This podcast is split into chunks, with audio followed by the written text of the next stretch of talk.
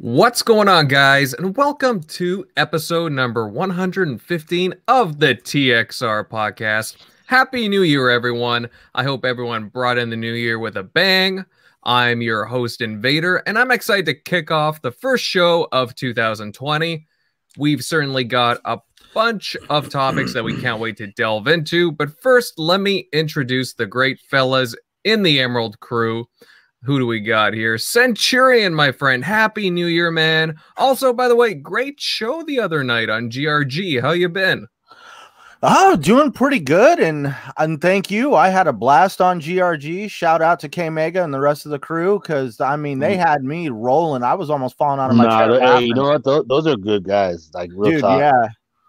So I had a blast debating with them and uh, getting uh, everybody's input on the subjects at hand in gaming today, and it was actually it was a lot of fun.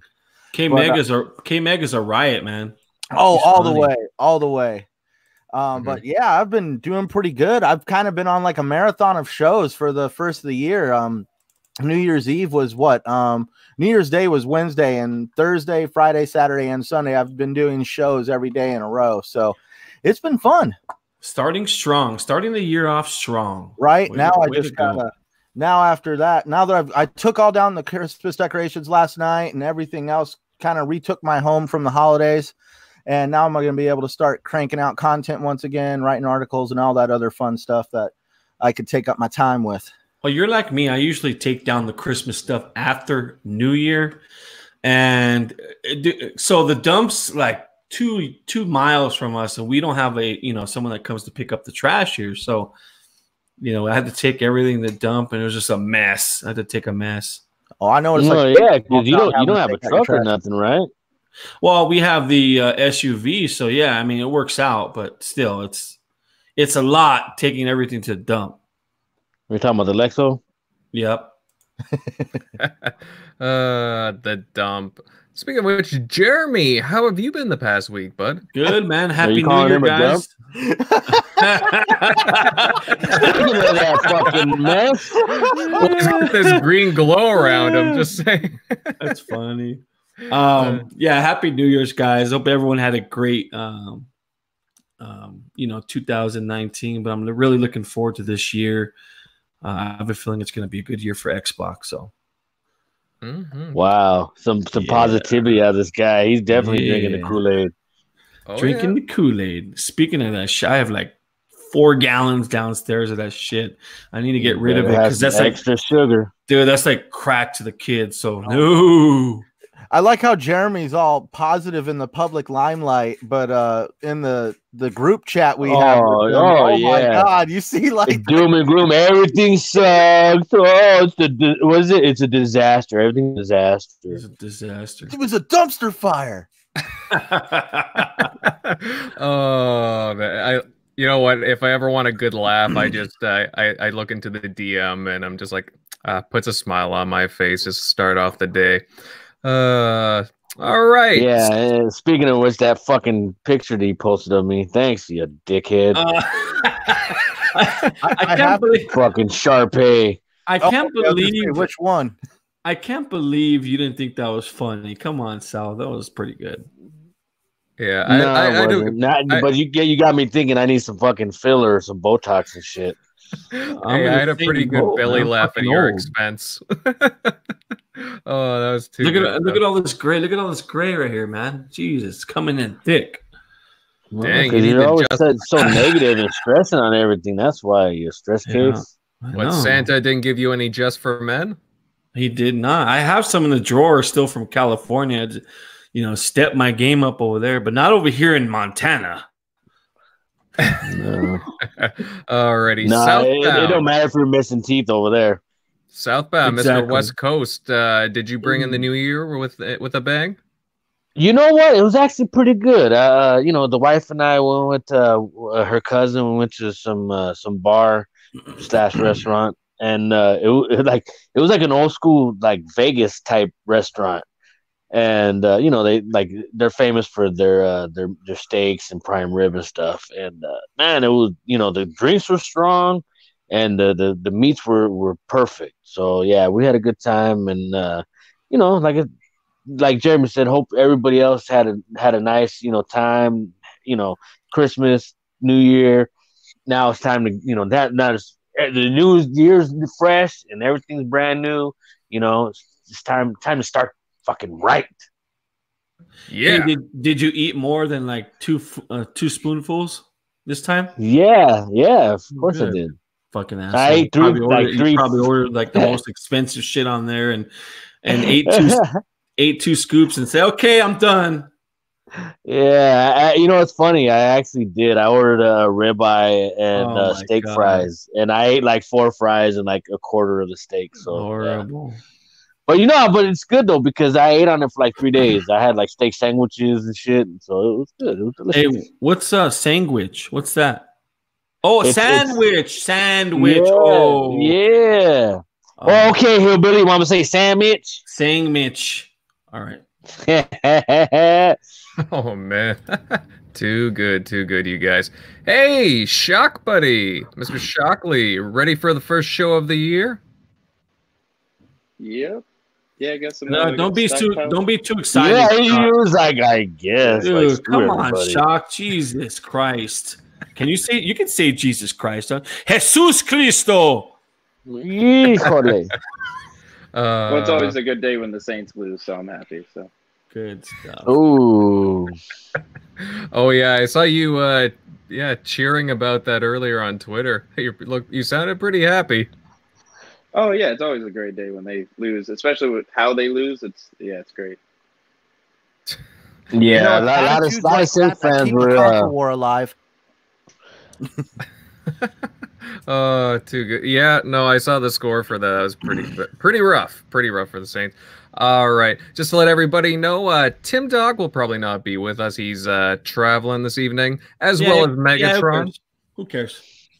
Who cares? Show, uh, show must go on. Exactly, Jeremy. The show must go on. All right. Dirtbag. All right, fellas, let's get delve right into it. And to kick off 2020, we've got a slew of rather interesting rumors making the rounds. One of which is rather big and spicy, one regarding spec leaks for both the next Xbox and PlayStation 5. And apparently, Eurogamer got their hands on some data they feel is legitimate, and they seem to have a decent track record with this kind of stuff. Now, according to Eurogamer, uh, they have details on the GPU cores being used for both systems. And according to all the details, the information implies that the, the next Xbox, the Series X, is going to be packing serious firepower, and that will it will be more powerful than the PlayStation 5 if these specs hold up, with the Xbox packing the equivalent of a high end PC GPU, according to the information. So, guys, obviously, always take these rumors with a massive grain of salt. But assuming this rumor proves true, Microsoft is definitely looking to be aggressive at the start of the next generation of consoles. Panel, what do you guys make of this rumor? Is the power title that important right off the bat? You know what? I'm I'm gonna jump in here real quick. Cause I'm not a big you know spec guy, so a lot of it's super over my head. But I, I think at this point, when there's smoke, there's fire, and you know you're starting to hear more and more people, you know, with these these specs going around, you know, 12 versus 9 point what 9.2 and I just like I said, when there's smoke, there's fire, and it's not just one person saying it. You know, you're starting to see multiple outlets coming out with these specs, and they're pretty much on par with each other. So yeah, I, am I'm, I'm on I'm I'm believing it right now. And but then to answer your question, I don't think the power really matters right now because right, right. the way they're saying it, it's not really a teraflop, you know, issue anymore. Not like the the Scorpio. It's uh the, the way they're using it is totally different. So even though the 9.2, they might run a lot better, you know, than the, the Xbox because I, right now I think what the what it, it all comes down to is the third parties how they're going to develop for each system. So they might want to have it, you know, have their games running, you know, for the the PlayStation versus the Xbox because they anticipate more people buying the PlayStation than the Xbox. Look, I'm potentially happy that you know the Xbox is going to have the power advantage uh, coming to the next generation consoles. But like I said before, I don't care what system you're going to play on. All these games are going to look absolutely amazing. You know, the real question right. mark. I think the real question the mark. I'm worried about price. Yeah, yeah, right. But I think the real question mark comes into play here is if the studios that Microsoft picks uh, picked up and Xbox picked up, uh, what are they going to be able to produce? You know, because if the quality is like State of Decay or Fable Legends or Crackdown Three, they're going to get killed. They're going to get absolutely killed. So yeah, right now, massacred.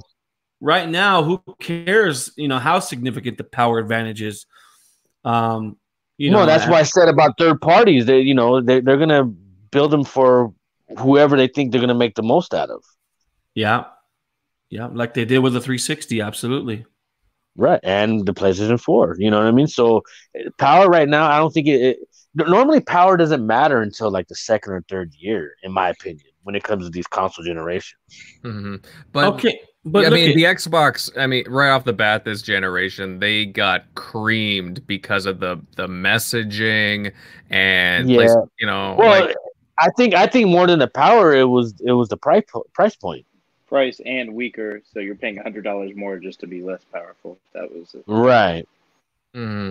Like there was a few, there was a slew of bad messaging on their part from their marketing and their higher ups and so on. I can't just say it's it was one thing, but definitely right out the gate, you're paying more money for you know a, a less powerful system. It it the image isn't exactly great, so I think by them posturing right off the bat with the title of the most powerful console like it does certainly help when you're tr- when consumers right off the bat are trying to cute uh, are trying to make a choice between you know consoles right off the bat of the generation. I think it, it you know it does play into it a lot power it does but you know it absolutely does because if you look at the beginning of the uh, of the console generation with games like The Witcher and you on the regular Xbox. I don't know if you remember how that looked between the PlayStation version and the Xbox version.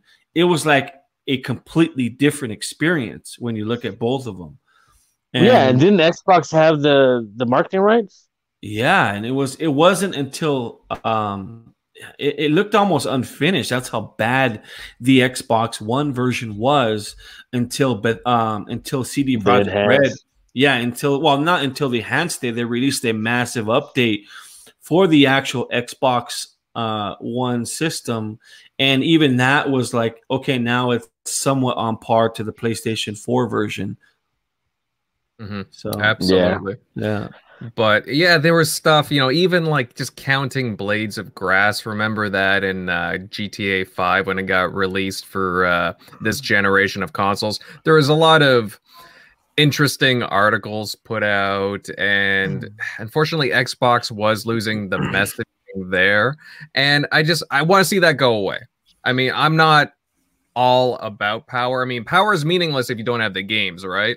Or if well, you don't. Well, I think I think you you point you point a good thing out is with the messaging because I think that that's a big knock against Xbox is no matter what they do, what they come out and say, they're getting murdered for their message. You know what I mean? Because it seems like they're not just tripping over themselves coming out the gate; they're shooting themselves in the other foot, trying to you know walk without a limp you know, it's just it's crazy. No matter what they do, they just if they fumble something. So and, and you know, there's since the beginning of console, there's always been like a power narrative. I don't know if you guys remember, but like you know, the original Nintendo and then the Sega, and then with, even with the 16-bit systems, those 16-bit systems, it was blast processing for the Sega, and then there was, you know, the Super Nintendo had this glossy look, and then when you went to the 128-bit versions uh, um, systems with the PlayStation and the Sega Saturn. It was that Sega Saturn couldn't do 3D, 3D, and it was hard to develop for. And the PlayStation could do transparencies, and the Saturn couldn't. So now I think what's going to happen is uh, with the new systems coming out, it's going to be you know which one can hit the 120 frames per second, not necessarily the graphics uh, you know, the tech behind it, but just you know, who can hit 60 frames per second constantly, who can hit that 120. Uh, 120 now that, yeah. that that's going to be a bar. Well, they said that Ori uh, Ori might run at 120 on the Series X.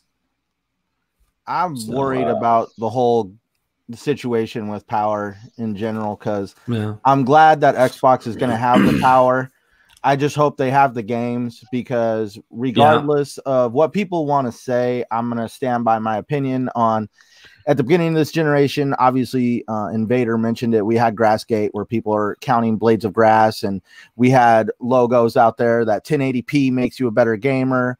Um, 1080p versus 900p. Apparently, uh, people people do, can you know people what There's, can tell 180 pixels with the naked eye, but for some reason some, with PS4 Pro and Xbox One X, you can't tell. But listen, there's some yeah. there's some truth there's some truth to that though because the reason why they say 1080p makes you a better gamer is because you can see the pixels far away as opposed to you know maybe like 900p where it looks all blur something looks blurry I, I mean, I know what they're I know what they're trying yeah, to say. But I mean, but no, but look at Quantum Break. Quantum Break looked amazing. That was what yeah. 720. Yeah, that was 720. And not to mention, mm-hmm. I'm just gonna say right now, I feel like Control almost looked just as good as uh, um Quantum Break looked just as good as Control.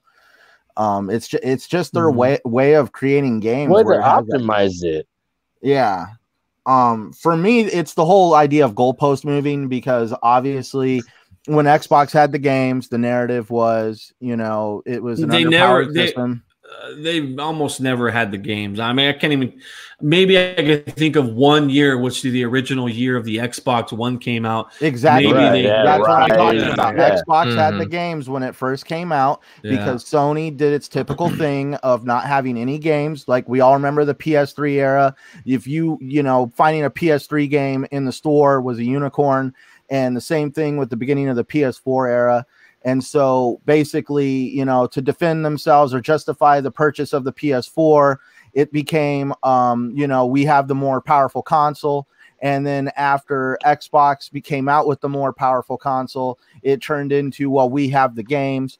I understand that Xbox fell behind on the games, but at the same time, I'm not going to deny the fact that there was powers at hand in Microsoft that were kind of undermining the Xbox brand because they saw it as a drain to the company.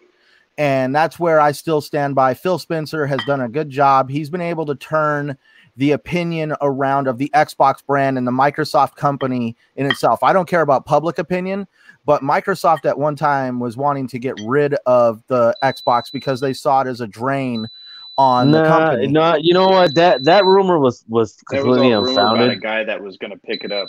That was that, rumored well, to be the next. What the CEO, hell is that beeping? Then, oh, that was my bad. Uh, somebody got a pressure cooker going? yeah, it was, an air fryer. Yeah. He, he's uh, warming up his his hot cocoa. His, but no, but no, uh, that rumor was all from a guy that if he took it over, what he would do with it and he never became. Yeah. No, I'm yeah, because I remember I, I asked somebody in the know, you know, around that time, and they're like, "No way." They no. might, you know, it might be spun off into its own, you know, division or company, but it'll never be sold off. Yeah. I'm, well, I'm talking about the guy who was um pretty much right before uh uh oh my god, what's the guy in in charge now? Satala? Not Satya. Satya Nadella. I can find Satya Nadella. yeah, um, he. We're talking the guy that was in charge before you know Nadella came in and was pretty much at one time pretty much sitting next to Bill Gates. And though you know the guy was so old he didn't really understand the concept of gaming and they to basically recover some of the money from the production of the Xbox One and also starting to design the Xbox One X, he canceled studios and all this other stuff with Don Mattrick, and they saw it more as a I don't want to say a drain on the company, but they didn't see the potential that the Xbox brand could bring, and no, which is why no, I, I think you got a little bit wrong, dude. Because remember, the guy who who uh, Satya took took over for was um, I, I don't know why I'm drawing a blank of his name, but remember when the whole uh red yeah, red ring of death bomber, yeah, bomber. Yeah, the red ring of death. Remember, he goes, "Hey, it's going to cost yeah. us like a billion dollars to fix." Exactly. And he he, without even batting an eye, he's like, yeah. "Take care of it." So he he he backed up Xbox quite a bit, It was mm-hmm. when Satya took over, he didn't know about gaming. And like you said, Phil had to sell him on it. And that's what I'm just getting at is that there's like, as whether people regardless of who was at hand for the whole situation, there was people in the higher ups of Microsoft that didn't really see the potential in the brand, and it did create a lot of roadblocks and issues along the way when it came to getting games out, the system being underpowered, it being taken in a direction we never wanted because all of a sudden they wanted to turn it into a like a television box you know, no, that was that was a lot of uh, Mattrick and uh, mm-hmm. Terry Myerson. Terry Myerson, that's the guy I'm talking about right there. Mm-hmm. That guy well, right he, there. He was just above Phil. He wasn't quite running. You know, he was just head of like uh, the uh, Windows Surface. You're right. Because that's yeah, yeah. yeah and, that, and that, that was the guy that saw it as a drain because he wanted to basically work harder on the Windows platform and the Surface platform, and right. he wanted all the money that was being used in R and D for the Xbox to be towards him, so he could basically make his division bigger. Yeah, people don't understand when you when he Don Mattrick left everything in kind of a like shit show. When Satya Nadella came in, he didn't really see it as a you know like I don't know what to do with this. And well, well, Phil's he was even the next in line behind Mattrick. It was uh, forget his name, Marc Whitten. So he put Phil in place, but he didn't give him the same VP status like the two CEOs or the two heads of Xbox had before him. So he had the same leeway. So he put him under yeah. a VP Myerson to see over that Xbox division. So that's why he kind of saw that stalemate. Yeah, no, so Terry Myerson was, was, was, done very very hard on on Xbox, and I'm glad he's out of the way now. Mm-hmm. Absolutely. Now, again, power is one thing, but you know, I've noticed something for this generation, guys. You know, there's a lot of articles that were kind of slanted against uh, Xbox, for example. Um, do you think that Xbox needs to win over like the media, the journalists, in order to make the next Xbox, the Series X, like well, really successful? Now, the only reason why that happens is because Xbox is not throwing money their way. If right, at, exactly. If you, if you, look at Sony, they spend a lot of money on marketing, yep. tons of money on marketing.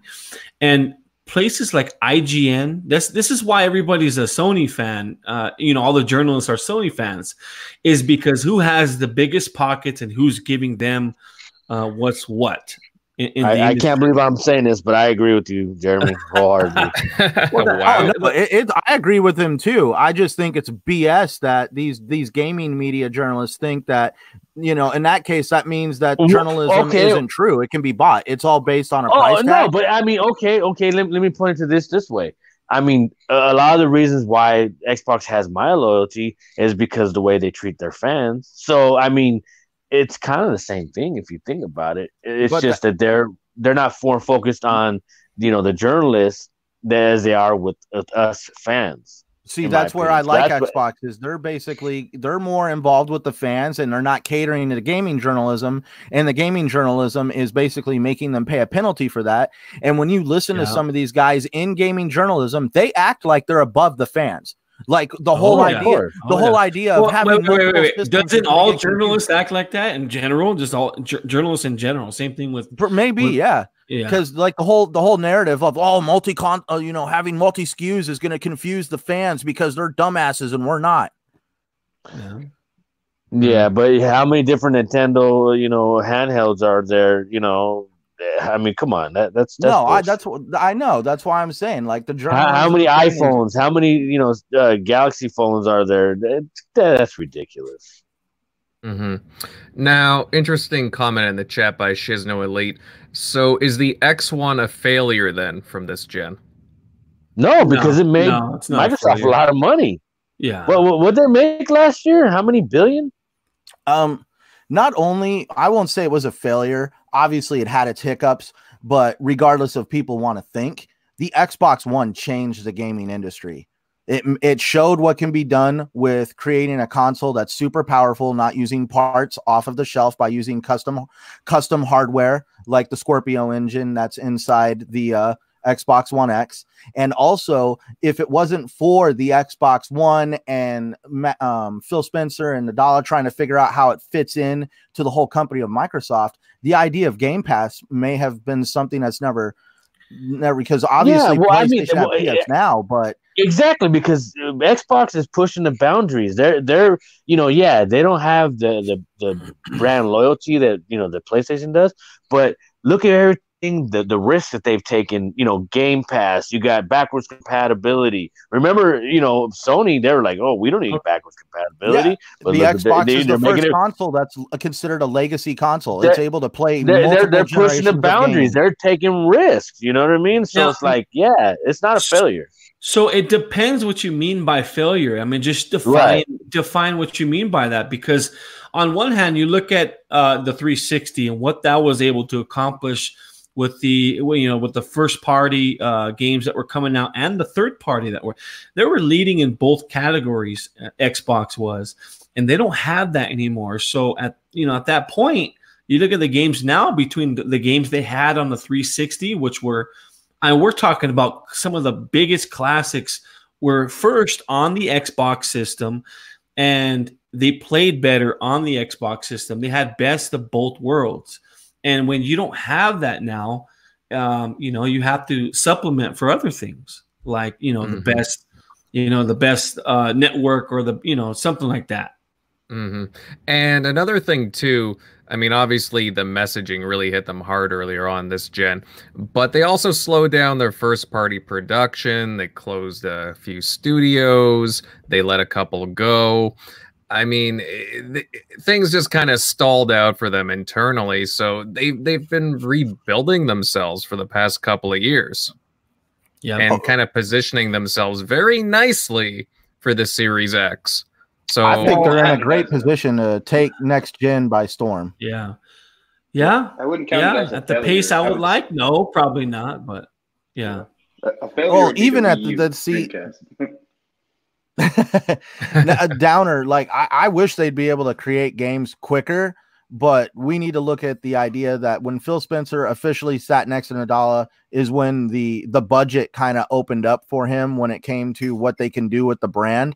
And he bought as many developers as he physically could to create as many um, IPs as he could but we all know that that takes time.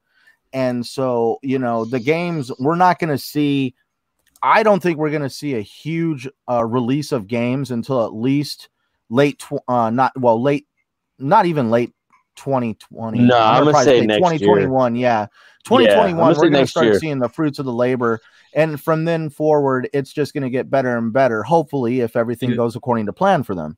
You have. Well, I mean, you just got to look at you know three three uh, studios that they're an Xbox Game Studio: Initiative, uh, Ninja Theory, and Obsidian.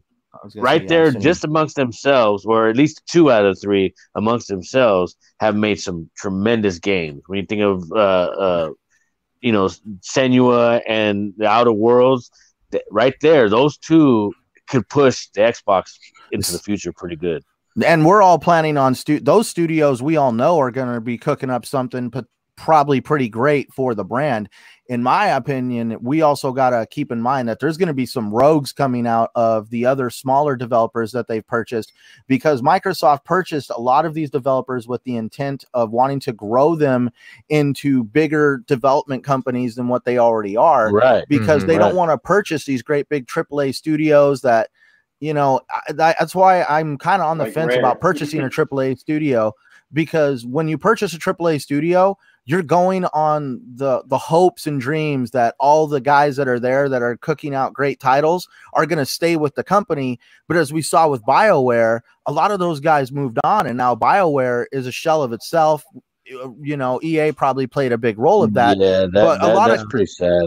Yeah a lot yeah, of executives but, did move okay. on. it but there's a difference between picking up a big company with nice uh, you know ips a la Sega or or like you know CD Projekt Red or you know or Bethesda than picking up BioWare who I mean yeah they've had some really nice games and nice titles but a lot of those games and nice titles weren't route you know really well uh, I don't want to say they're not well known you know, and Beth- uh, Bethesda is, you know, they have a juggernaut with Sky with uh, the Elder Scrolls series, the Fallout series, and now Starfield coming out, which is going to be their own, uh, you know, basically their own Star Wars game RPG style. Um, you know, why wouldn't you pick up a studio like that? Bethesda's huge. I mean, yeah. I, I, honestly think it, will take too much money.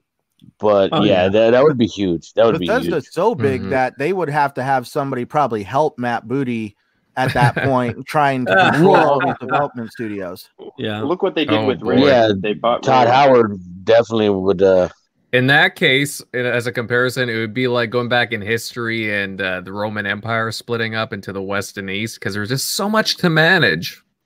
Yeah, well, you know, how, how many studios does Bethesda have? Six itself? Uh, about six or I, seven, I something like that. Seven, but uh, I think uh, buy them and then Mike at, leave.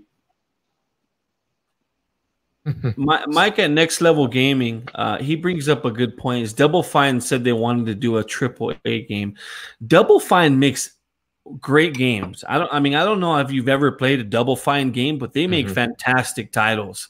And that yeah. was a good. That was a good pickup by Xbox. Oh yeah. Do you that guys remember the uh, arcade games that they made exclusively oh, yeah. for Microsoft back in yep. the day? I remember, but then you have brutal, brutal uh, legend. Brutal legend. Yeah. Oh my god, those games are great. Jack Black. I think yeah. the issue when you pick up one of these big AAA studios, like not that rare was, I guess they would be considered that at the time when the Microsoft bought them, but 30 of their top employees just walked when, when they bought them. so all yeah. that talent just up and left. You just bought the name. Whereas if you grow well, a smaller studio, you, you, didn't buy just the name. You you you bought you the bought IPs. the yeah you bought the IPs, which which Xbox they didn't do anything. There's always someone can always be replaced. There's enough talent right. out there, especially now with the gaming there's industry. Up yeah, there's up and comers. There's a lot of talented people out there that can do just as good as job you know, do you want to work for those companies? And I think uh, you're going to see that now with the, probably our next topic with uh, Vince Campella, you know, with with Dice. Um, Zampella. Oh, Zampella. I'm sorry, I call him Campella. Buying Kojima Productions, but Kojima walked away. it's like, okay, what do I got left? Now, you know, it is appearing though that Xbox, from the sounds of things, and I do believe where there's smoke, there's fire, and there, there does seem to be some credible reports coming from uh, certain well-known outlets. Um, having the power crown though at the start of the generation, does that help Xbox?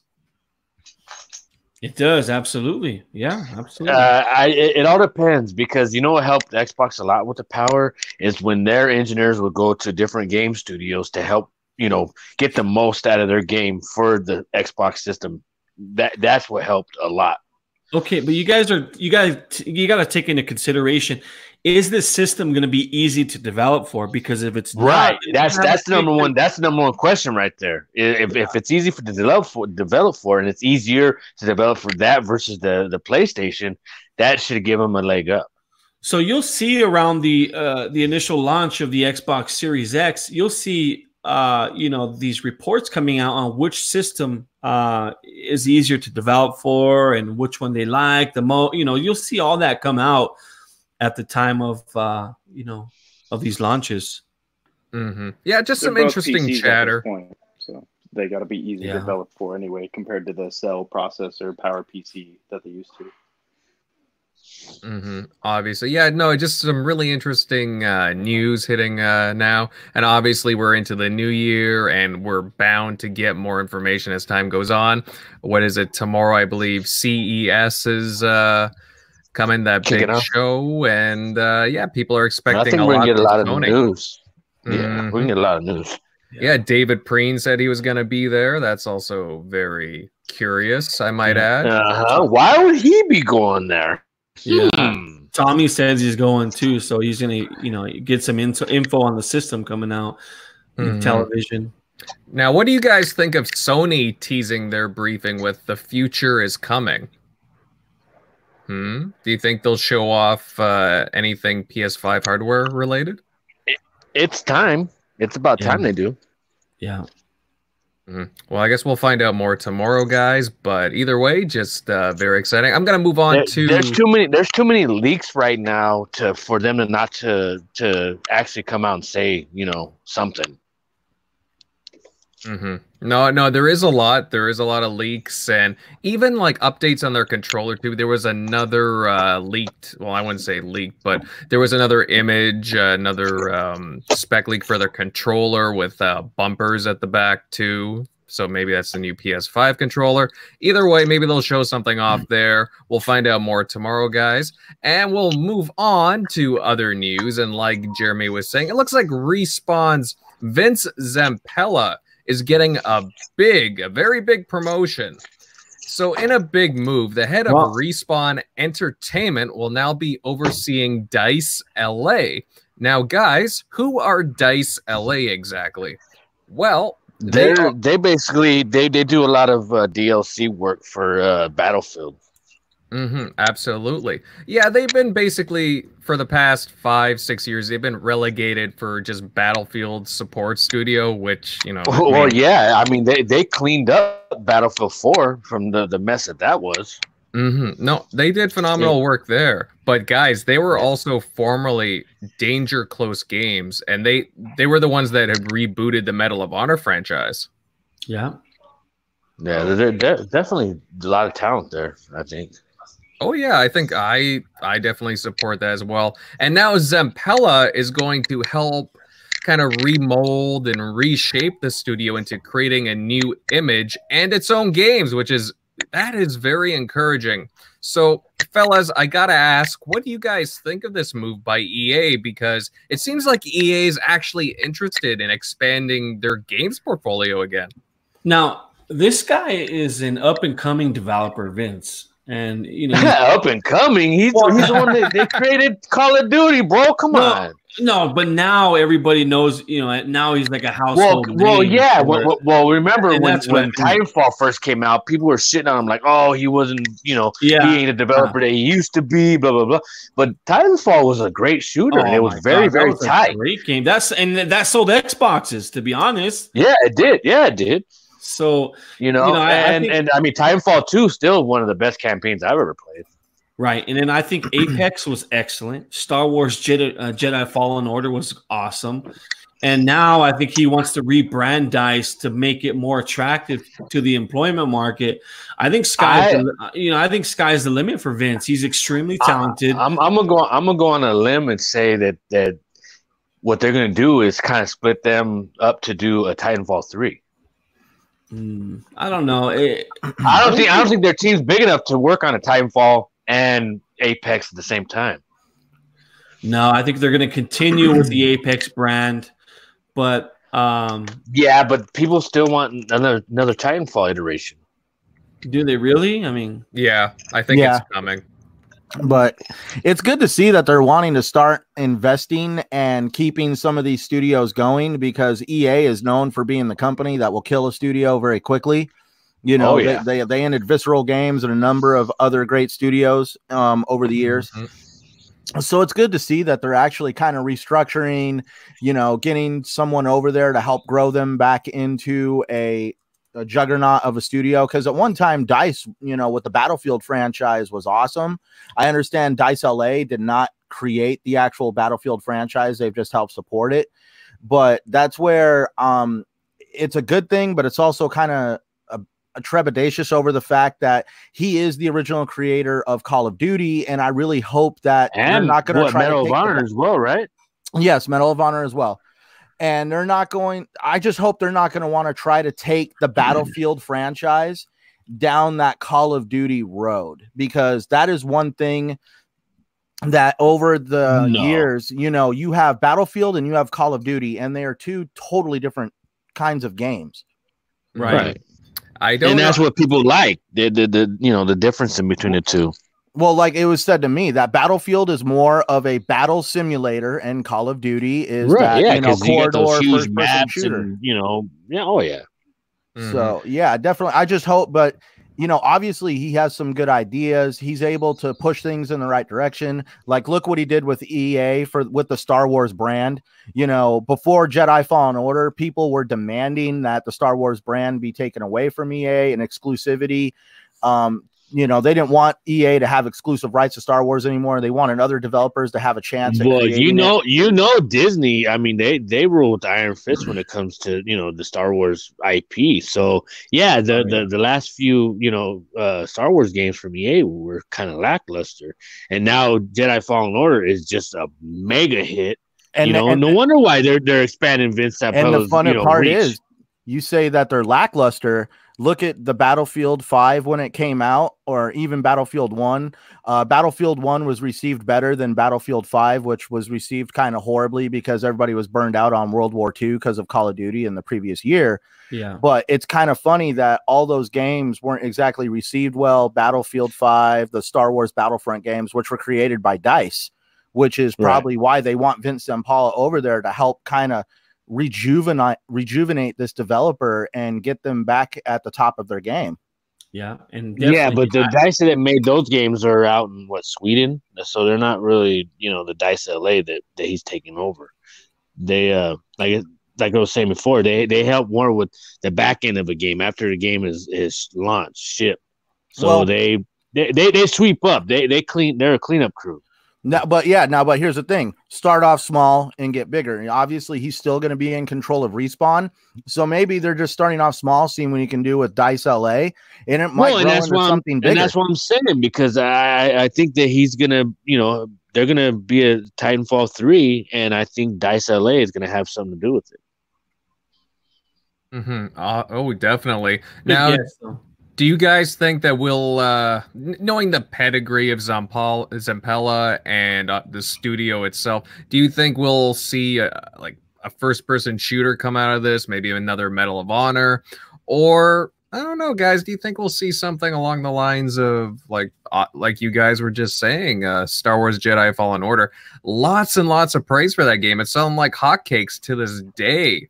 Uh, you know, there, like, I think there's definitely uh, a sequel. You know, when anything makes money and sells a lot, they're they all automatically is. You know, it's just like a movie. You know, they always think sequel, sequel, sequel. So you know, and I'm surprised how well uh, Star Wars Jedi Fallen Order was received, even though that character was god awful in the game. The main character in the game, horrible. Yeah, and then he wasn't very. He didn't move. He doesn't move that well, in my opinion. No. But, but yeah, but they, they they took a mismatch of so many different genres and games that you could yeah. you could tell Dark, Dark God Souls, War, you know, yeah, oh yeah, War, Dark yeah. Dark Souls, God of War, uh, um, Uncharted, you can see all the, the DNA in those games. oh yeah, you know what I mean? It's like they took the best of each each genre and you know threw it into a Star Wars game, and you know you could totally tell. And but it but it works. The game was really really good. Yeah, but Vince, I had a chance to meet him a few uh, E3s ago. He has, you know, he has the. Uh, He's a nice guy. Yeah, he has the personality too to attract awesome talent. Right. I think I think uh, they're going to be a force to be reckoned with soon here shortly. You know, and, and that's mm-hmm. good. That, that's funny. You know, because he is a nice guy, and you you root for him. You know, I, I met him a couple times, a few times, and you know had a chance to talk to him at length about different things, and and like I just I want the guy to win so bad. You know, when Titanfall one came out and it wasn't that well received, even though it was a really good game, because you know just for certain reasons I, I felt so bad because I mean he's made some of the best Call of Duty games player. ever came out. Yep, yep, absolutely. And those games back then were tight. Right. Very tight. Now it's interesting, guys, because respawn and Titanfall, they were very instrumental in well helping Xbox out within the first six seven months of uh, the launch of the console because you know titanfall was the big shooter that they were showcasing and you know yeah. it's in a way you know it's kind of a missed opportunity that xbox game studios didn't acquire respawn obviously ea was uh well deep into well ea had the first but... inside track on it Mm-hmm. Yeah, just it's a shame because I I strongly felt that Titanfall was like strongly associated with the Xbox brand. It just kind of seemed a real shame, like them getting away. So like their next, you know, like Gears, Halo. And you and EA has made some great moves. You know, acquiring these studios. It's just what have they done with them? Yeah, they don't know what to do with them after they get them. They're like, oh, okay, so. Um, we'll make a sequel, but it's too much like the first game, and then people they don't like it. Yeah. Mm-hmm. Absolutely. I, I, was completely blown away by Titanfall 2. I I'm gonna be upfront. I loved the connection they made in the story mode that you had with the mech. Yeah. Like I mean that yeah. I loved that game. No, it was a great game. Single player was excellent. Yeah, yep. for sure. That I will say I got addicted to doing frontier defense with uh my brother and his kid. We just sit there for hours just doing frontier defense um uh, you know as hardcore as we could go. Yeah. Mm-hmm. No, they definitely, uh, you know, they did some good there. Um, and EA were smart to acquire them when they had the chance. So, you know, a good on them. Yeah, I, and now it's finally paying off. yeah. Oh, yeah, not not yet. It's too. Well, no, you don't think with with, with, Titan, with Titanfall two, Apex, and uh, uh, Jedi Fallen Order? Well, you don't Apex, think it's Apex is making them a lot of money. I mean, EA. Oh just, yeah, that's their, that's their, cash cow. So, uh, mm. as for you know, as for the single player Jedi, and, and isn't it crazy how Apex came out of nowhere? So all of a sudden it was like, oh, there's a game coming, and then it came out the like the next day and it was free. You're like, what? No way. And it was a great game too. It Apex was polished as shit too. Yeah, Apex is a great game. They did a good job with that one. Yeah, and you can see EA just like you know, licking their chops, licking their chops. yeah, well, it's amazing that came out of nowhere, especially when you saw games like Fortnite dominating the scene. Uh, There's a couple of other free to plays as well. Yeah. Oh, and PUBG too. You know, a lot of people like there's only so much room for these types of games. Obviously, got Black Ops 4 as well that have focused very much on their blackout mode, mode, their um, you know, battle royale mode. And yeah, this game, you know, they dropped it. That they announced it what like a week before it released, something crazy like that, very short time period. And everyone's like, well, what's this? Apex Legends, you know, Titanfall related.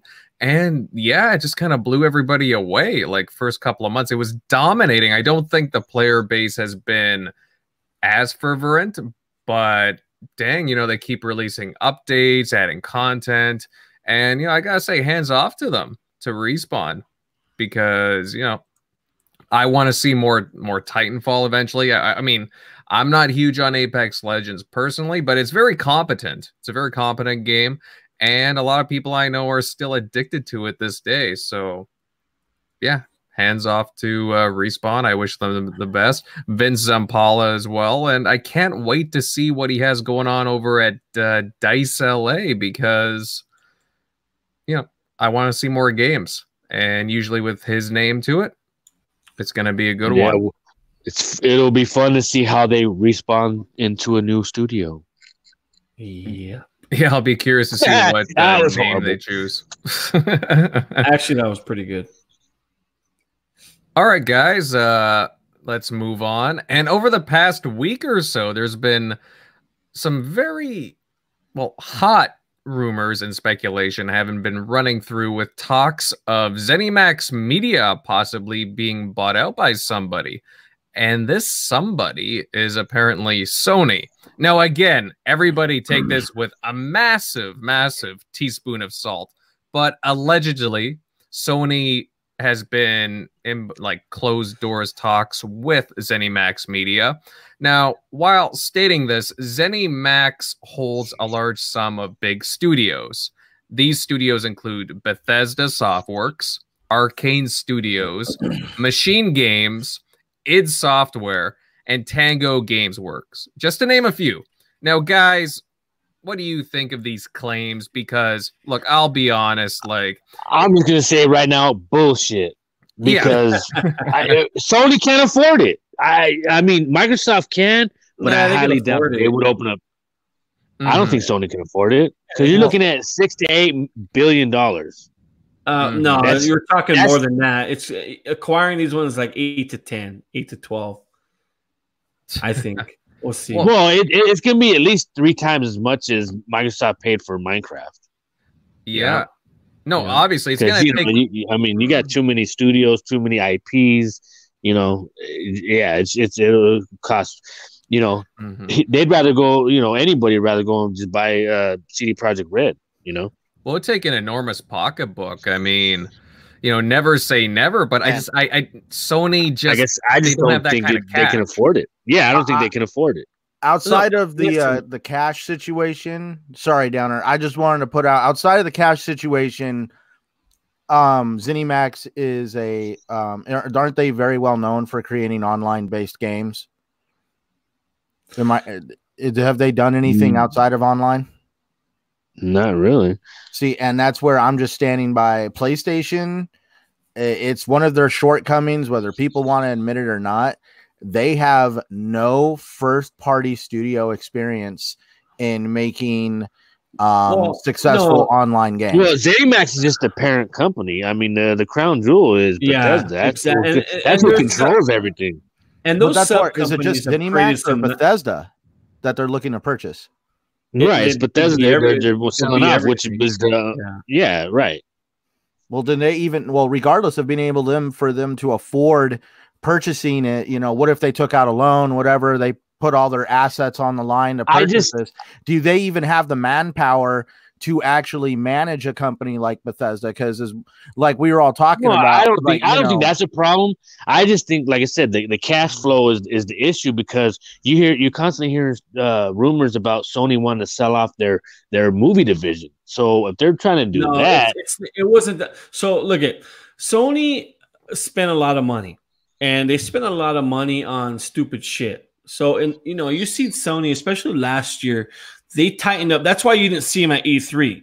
You know, a lot of it had to do with yeah, their yeah, yeah, lot of it had to do with their budgets. Uh, you know, there was no uh, you know, PS PSO or whatever you want to call. It. I don't know what their their holiday PSX. Uh, place, yeah, PSX. There was no. They're tightening up how much they spend. Now they had more. They had more. They were purchasing more than what was coming in, and what was killing them too was what South said was the movie industry uh, you know, they were making a killing off that, and um, you know that's what they were spending their money on. Go look it up. And now, since they tightened up, they have the money. They were profitable last year, and they were profitable the year before. Before they were leaking money out of their you know what. So they're in a good spot to buy another company. That's why you've seen them go out and buy Insomniac. Was it? It's not a just a bigger move than how much. How much did Insomniac cost them? Uh, I forgot at the top of my head. I forgot, but it was more than what Xbox paid any other two studios. I know that for a fact. Well, well, yeah, because they had to pay for you know what, what Insomniac is worth, and it, you know Insomniac's a big company, so that that that was yeah. worth it. And so you know, I, they, I obviously so, I'm kind of jealous. I wish Xbox would have bought them, but you know, it is what it is.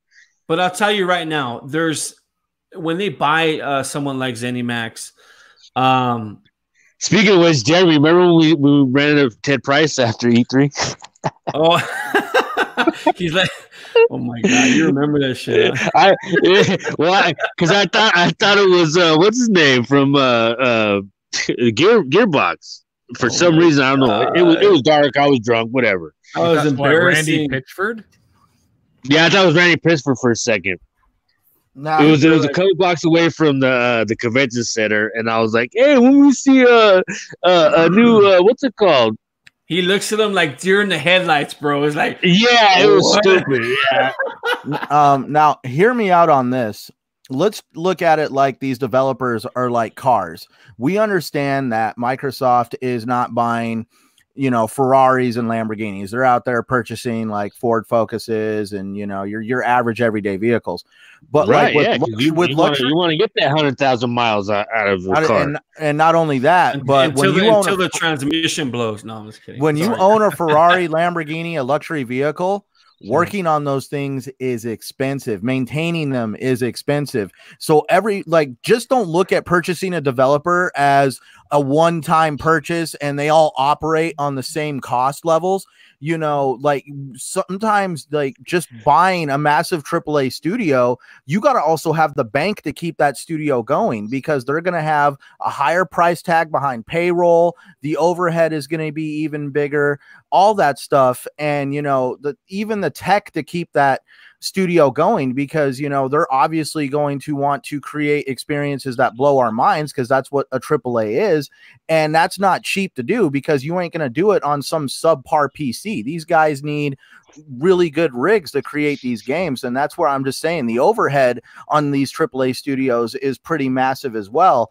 And that's why with Insomniac, maybe Sony took a big risk, and all their money right now is wrapped up in in Insomniac and maintaining them and that's why you know yeah, you purchase Bethesda, so. you're going to have to keep the company going. You got payroll and everything else. Well, yeah, uh, but Bethesda enough, is a now, company that it pays for itself. Exactly. Is they have it, enough. They have enough a, uh, assets and cash flow coming in now with their multiplayer experiences where they're not worried about money. Bethesda's yeah, not worried about money. Come no, on, let me no, tell you definitely not. I, so they've done a good job in destroying the the the fans' opinion no. of the company. No, one, uh, one, one, one, look, look, no, no, no, no, no, no, no. Yeah, no. There's if they came out with another Fallout tomorrow, it would sell a million right out exactly, the gate. Exactly, exactly. But you know, everybody's allowed to screw up one, two games. You know, it, it, but yeah, Bethesda's always been consistent over time. Fallout 76 was bigger than a screw up. That oh, was a complete no, no. That's no, that not game, really. Honestly, not really. There's still a lot of people that are playing it. Exactly. Yeah. There's still a lot of people that are playing it, and they're still bringing in money. And, and you know, and the, and the, problem was eh, the, the issue is is the people that they wanted to pay subscription for that other people could get the same shit for free. That was the problem. Yeah. There's been all kinds of like game breaking stuff with that. They like didn't they just release an update where like it broke the game? They're too? always yeah, because it's a you know a, a, continuous online game, so there's always going to be patches and problems you know when it comes to that. But you know what? Fallout is known for its bugs, and people love it regardless. So I don't think it I don't think it's going to hurt anything. See no. now, Bethesda mm-hmm. was the company that was steam heading the way of the single player experience, and everybody was hurrahing them at the beginning of this generation. They were even on the top of my list as being one of the developers for this gen, and they've still, done a good job still. of a. See, I don't know. You don't have. I'm they're still right a crown jewel. Bethesda is one of the few companies where somebody literally went out and hijacked a website to tear that company down. There's that, that's why I'm just saying. You heard that, that, for what three days, and you haven't heard nothing since. What about the Fallout 70? Well, I'm pretty yeah, sure Bethesda completely that, that. was able to uh, definitely get some law, get some lawyers you, you involved and do what they had to do. You don't throw pebbles at a giant and expect it to hurt them. See mm-hmm. that I just don't know, man. They had a lot of stuff around because I bought the two hundred dollar version of Fallout seventy six. I was one of the people. Well, that's that why you're so pissed out. off. I'm not. see, that's the thing. I'm not.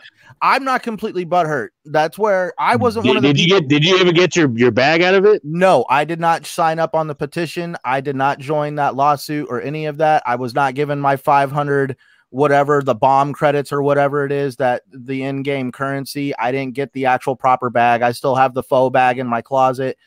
It, was it kind of crappy? Yes. Was the hat, I mean, the helmet kind of subpar when it came to its construction? Yes. But I'm not going to sit there and completely boohoo about it because you know, that's not a Bethesda issue. That's a distri- you know, there's there's two separate entities right there. So when you buy a collector's edition, it's totally different. Bethesda has nothing to do with that. That has to do with the distributor they go with. Yeah, I mean, yeah, Bethesda should take care of that. But Th- whoever's like distributing saying- the the uh the you know the um the collector's edition that's totally separate from what bethesda's doing. and if that's the logic then we got to say that microsoft is not responsible for what happened with scalebound and other games because you know microsoft let a developer run amok and they didn't keep them in check just like the bethesda should have been there and said hey we want to see uh, at least one of the helmets that you're putting out along with the bag. We want to make sure that it's everything that we want because we want to keep our fans happy that's one thing. Like when you're a corporation you know and you're outsourcing like that, you have to basically keep it within check. that's a bad example because the people who who makes uh, platinum games, who makes Scalebound, they've never made ever ever made a bad game ever. I can't even think of the top of my head one bad game they've ever made. So I give the benefit of doubt to Platinum Games. I'm sorry, but I mean maybe there was some development issues and they were and there was just bleeding money. But at the end of the day, they canceled on a game that and and a developer that never they have a, a proven track record of not of making great of now. But in that defense, though, um, to play devil's advocate, Platinum Games put out a number of games within the years they were supposed to be producing Scalebound. It seemed like it was not a priority for Platinum Games. Yeah. Mm-hmm, absolutely. Well, what about that uh, like that Transformers game they did? I don't think that got a very good reception, if I'm not mistaken. But now the other games though. I mean, what was it? The game that they put out just this fall, Astral Chain, was getting all kinds of rewards, right? So, so uh, Centurion, let me ask you. Let me ask you a question. Mm-hmm. So you give up, you give up on on um, you know on Scalebound, which Platinum Games again is a proven. They have a proven track record of creating great games, but then you release garbage like Crackdown Three. I mean, really? I mean, so I mean, what would you rather have? See, I never see. Here's the thing: we're able to base that off of what we got for Crackdown Three. All we have are rumors and conjecture on what Scalebound was. Um, from what at least the rumors say that Scalebound was an absolute mess when Phil Spencer yep. went and looked at it and so, decided so, to pull the plug so, on it. So Crackdown wasn't a mess. But here's the thing to look at: if Crackdown was a mess, I can only imagine what Scalebound looked like. It had to be a complete disaster. If Crackdown made it out, well, well, it, it's it's known you know, industry wide that Scalebound before it got canceled was specifically working up at Redmond, Redmond, they were working on it themselves. So uh, yeah, it, it, it was a huge, huge mess. See, that's why I'm like, I'm gonna be upfront. Like Phil Spencer had enough love behind the Crackdown brand to push that game out, but Crackdown literally was the last game of the old regime. Those were the games that survived the Terry Myerson and Don Mattrick's uh, developer killathon, and so that's where it, it's I really don't know how to really look at the games that came out like State of Decay 2, Crackdown, Sea of Thieves, those other games, because those games were made during a time of turbulence for Microsoft there wasn't a whole lot of money going around because um, there was again people that didn't think the brand was very viable so they they kept a tight grip on the coin purse until phil spencer was able to sit at that table with nadella and get them to kind of loosen up a little bit and that's yeah. why i was glad when crackdown 3 came out because well, yeah, as like, soon as Phil got a, a, seat at the big table, you know, that's when eh, you know doors started opening up for oh, yeah. Xbox. Yeah. yeah. and that and that's where I'm just sta- stating that I was happy when Crackdown came out because at that point that was the hey, this is the final game from that whole turbulent time mm. and we're able to kind of go forward and you know, we already saw the first game that came out after Crackdown and that was Gears 5. I know not everybody here is completely um praying to that game, but it wasn't no, it wasn't crack. it was, it was not Crackdown. It, it's 3. an okay game, but uh, it's yeah, it's, it's definitely much more polished than Crackdown. You know, because Crackdown was was what seven years in, in development. Oh, and then also let's look at it. Look from another perspective on Crackdown. Um, you know, when Epic Games bought the developer that was creating the the what is it? The the wrecking zone the whole cloud powered multiplayer? Cloudgine. The Cloudgine? You know basically microsoft was literally th- at this point scrambling trying to create um, a product. Maybe they should have uh, at least scrapped the multiplayer and just put out ambitious.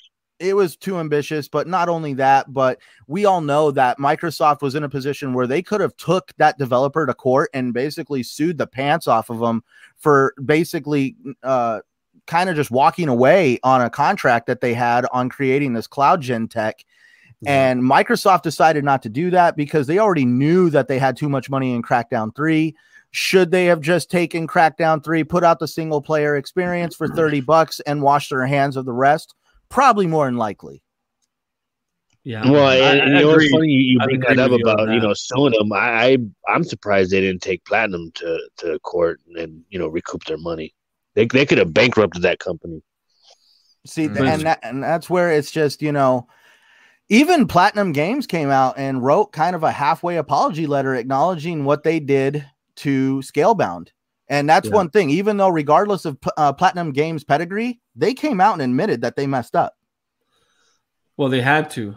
well, yeah. Well, yeah, they had, they had to save face because when it started coming out that you know all these these developers were taking leaves of absence and and yeah. you know mental mental stress days and blah blah blah blah and you know it would just seem like a nightmare on all fronts and microsoft could have taken them and sued the hell out of them but they didn't mm-hmm. absolutely well yeah you know it's kind of a sore spot for me because i was looking forward to scalebound and i do yeah, have some too. merch but eh, yeah I, I still wear my my scalebound shirt you know uh, you know, regularly. So yeah, it, like, it was, what? What is that? yeah. I remember, guys. I remember going to uh, Fan Expo in Toronto a couple of years ago, and I was wearing my Scalebound shirt. Right, I go to the Microsoft booth, and a couple of the guys running, I think it was the uh, Forza Seven booth. They're like, "What are you wearing that shirt here?" you know what? what? It was like a sore spot. I mean, the guys were just kidding around. You know, they could tell I was, you know, big yeah, Xbox. Here's fan. the big question, if I may ask. Um, eh, with all the talk about Scalebound, Phil Spencer and the rest of the executives have to know how much people really wanted this game to come out. And yeah. you know, how about I'm, you know, how do we not know that out of these 15 developers they own, that somebody in a back corner office somewhere could be potentially working on this game just oh, because oh, no. of the amount no, of, no, no, no, no. No, you no, really you had uh, you had to rip that band-aid off and, and let it die. I because, think it's a, ma- a Mattrick baby. He's like, I, I yeah, don't know because I mean, am, am I tripping or did they let the IP uh, go the the the trademark? I don't think so. See, that seems to me, maybe it was a different hey, game, but I now, thought I heard some about. Now, do you guys remember when the trademark surfaced again? And the there was like hoopla on, on Twitter. They thought it was mm. going to be on the Nintendo. Yeah, everyone was going crazy. See, okay. that's that's what I mean. Like, if I was at least kind of one of the executives at Microsoft on the Xbox side, I would have to say there's enough hype for the game to justify at least opening up the software and seeing what is really there because technology has changed um, maybe we're getting to a point now where a game like that could be possible. And that's it's just one of those things where, you know, I'm going to say for sure that Microsoft would not dare say the scale bound game, the, the scale bound word, unless they actually mm. physically had something to show. Well, there would be a couple of things. Like, I'll be honest. I mean, I wouldn't mind personally. The issue would be which developer would work on it, because you know you'd want a very competent uh, developer working on that sucker to polish it. Second, would you want? I mean, personally, I would like to utilize the the Xbox Series X because I don't know if you guys remember, but when they were showing off Scalebound, that game had terrible frame rates, and it just oh, yeah, got murdered. That's what I'm looking at. That, that that's what I'm saying is with the Series X, we're gonna have mm-hmm. potentially way, groundbreaking games just on the experiences alone because of the tech involved.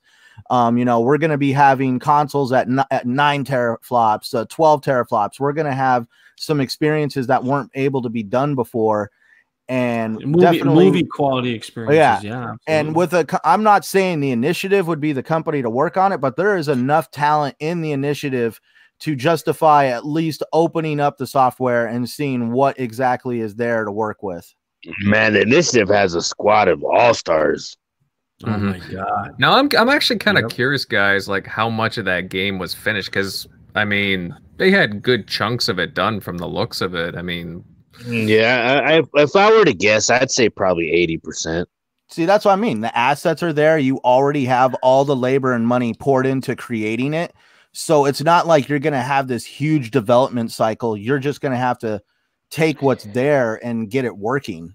Now, the only thing, in my opinion, that was a question mark with with um, Platinum Games was the online aspect of Scalebound, and they've right, never handled player co-op. Yeah, yeah, they've never handled a project like that. I don't think ever, uh, as far as the online functionality of of of uh, of Scalebound.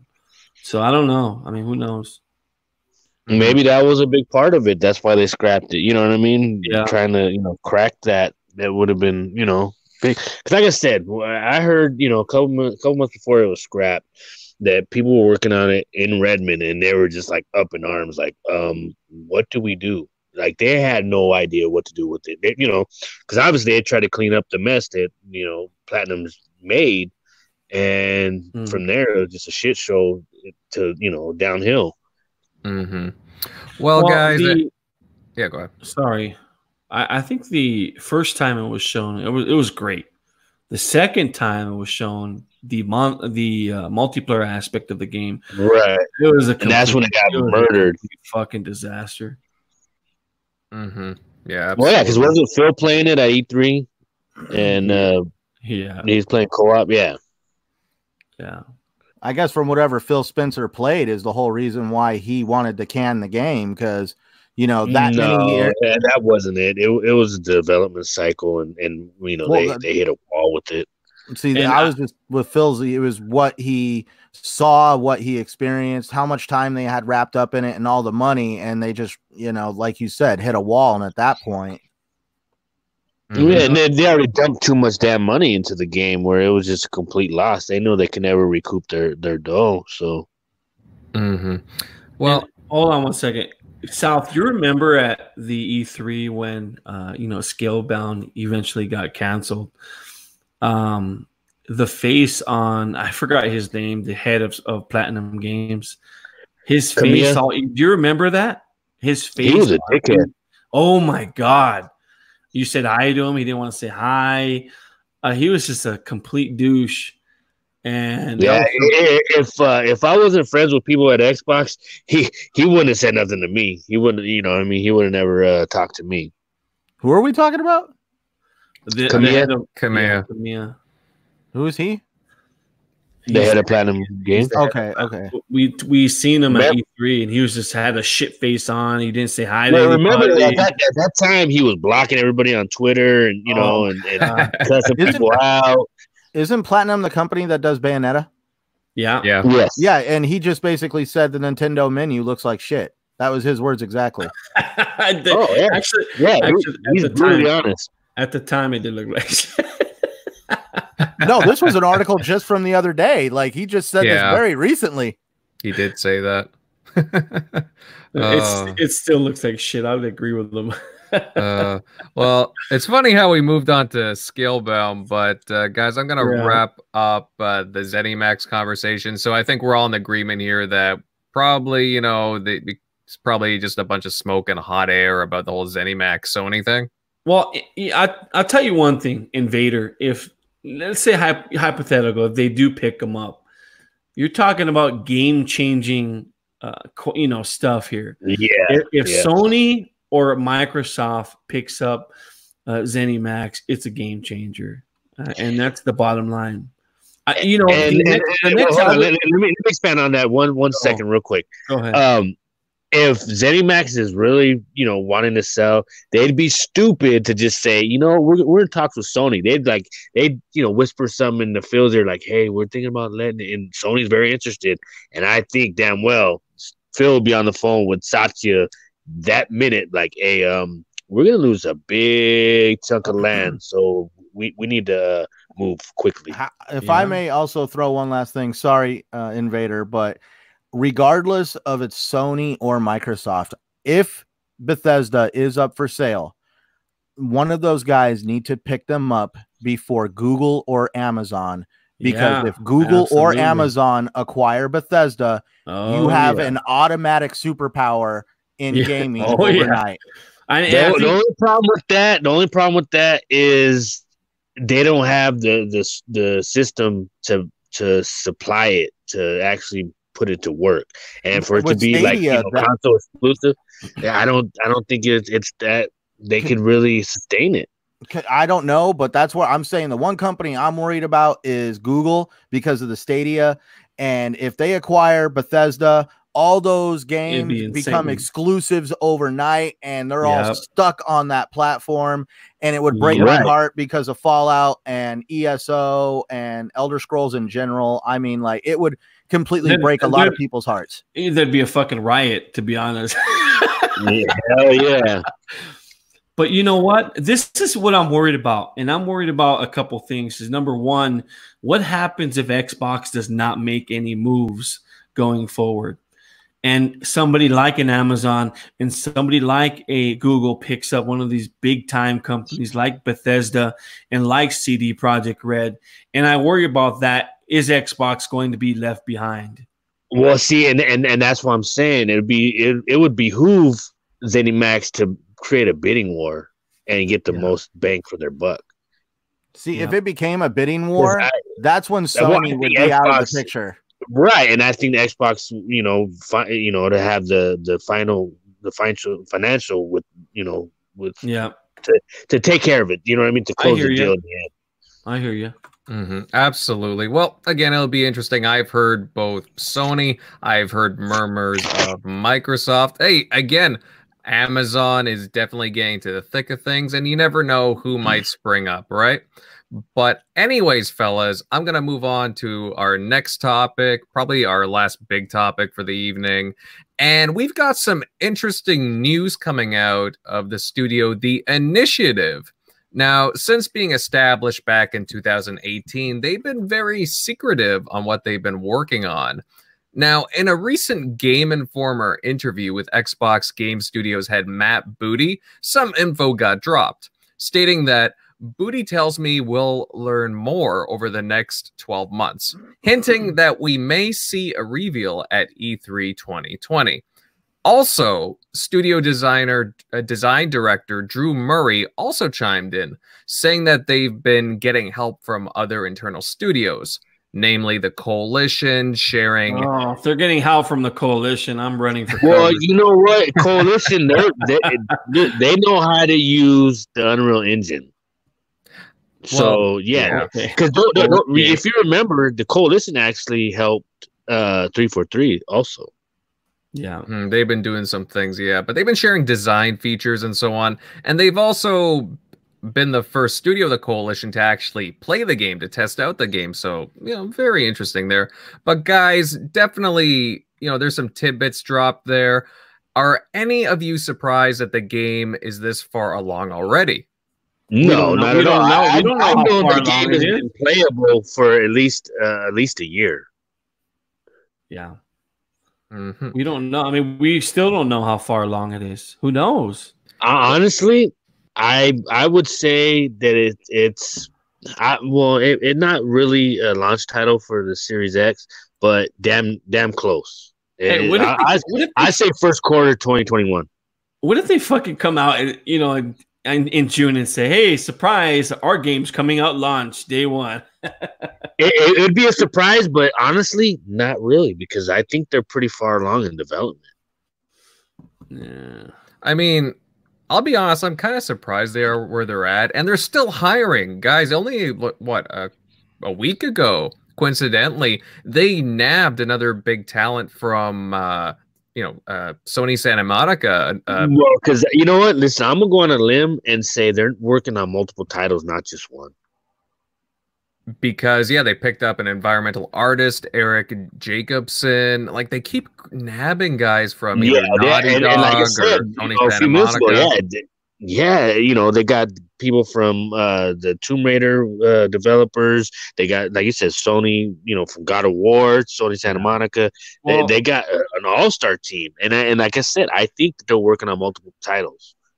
So, uh, okay, this is why I disagree with you guys whether or not how far along it is.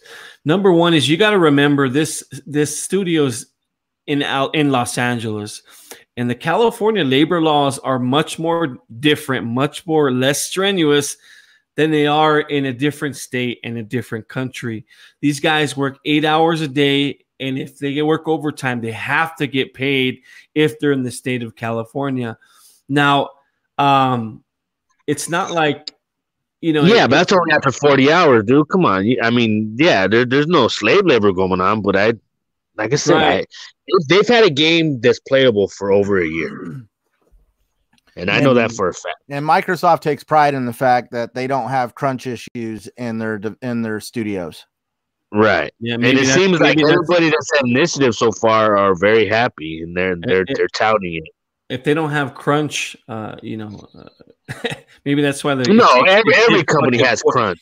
Well, that, I'm saying the crunch issues, and I'm saying that's one of the reasons why Mike the initiative has probably scored some of these big time developers because, yeah. like, literally, who would want to like get who would want to work for a company that allows you to have no family time, no personal time? Yeah. Um, Microsoft, I'm pretty sure they have times where you got to kind of go, you know, to the wall and grind hard but they don't have the crunch issues of like people being locked in the office or turning off the AC and all this other stuff. you know, I'm just saying that. Yeah, it's, it's definitely not a rock star situation. Hmm.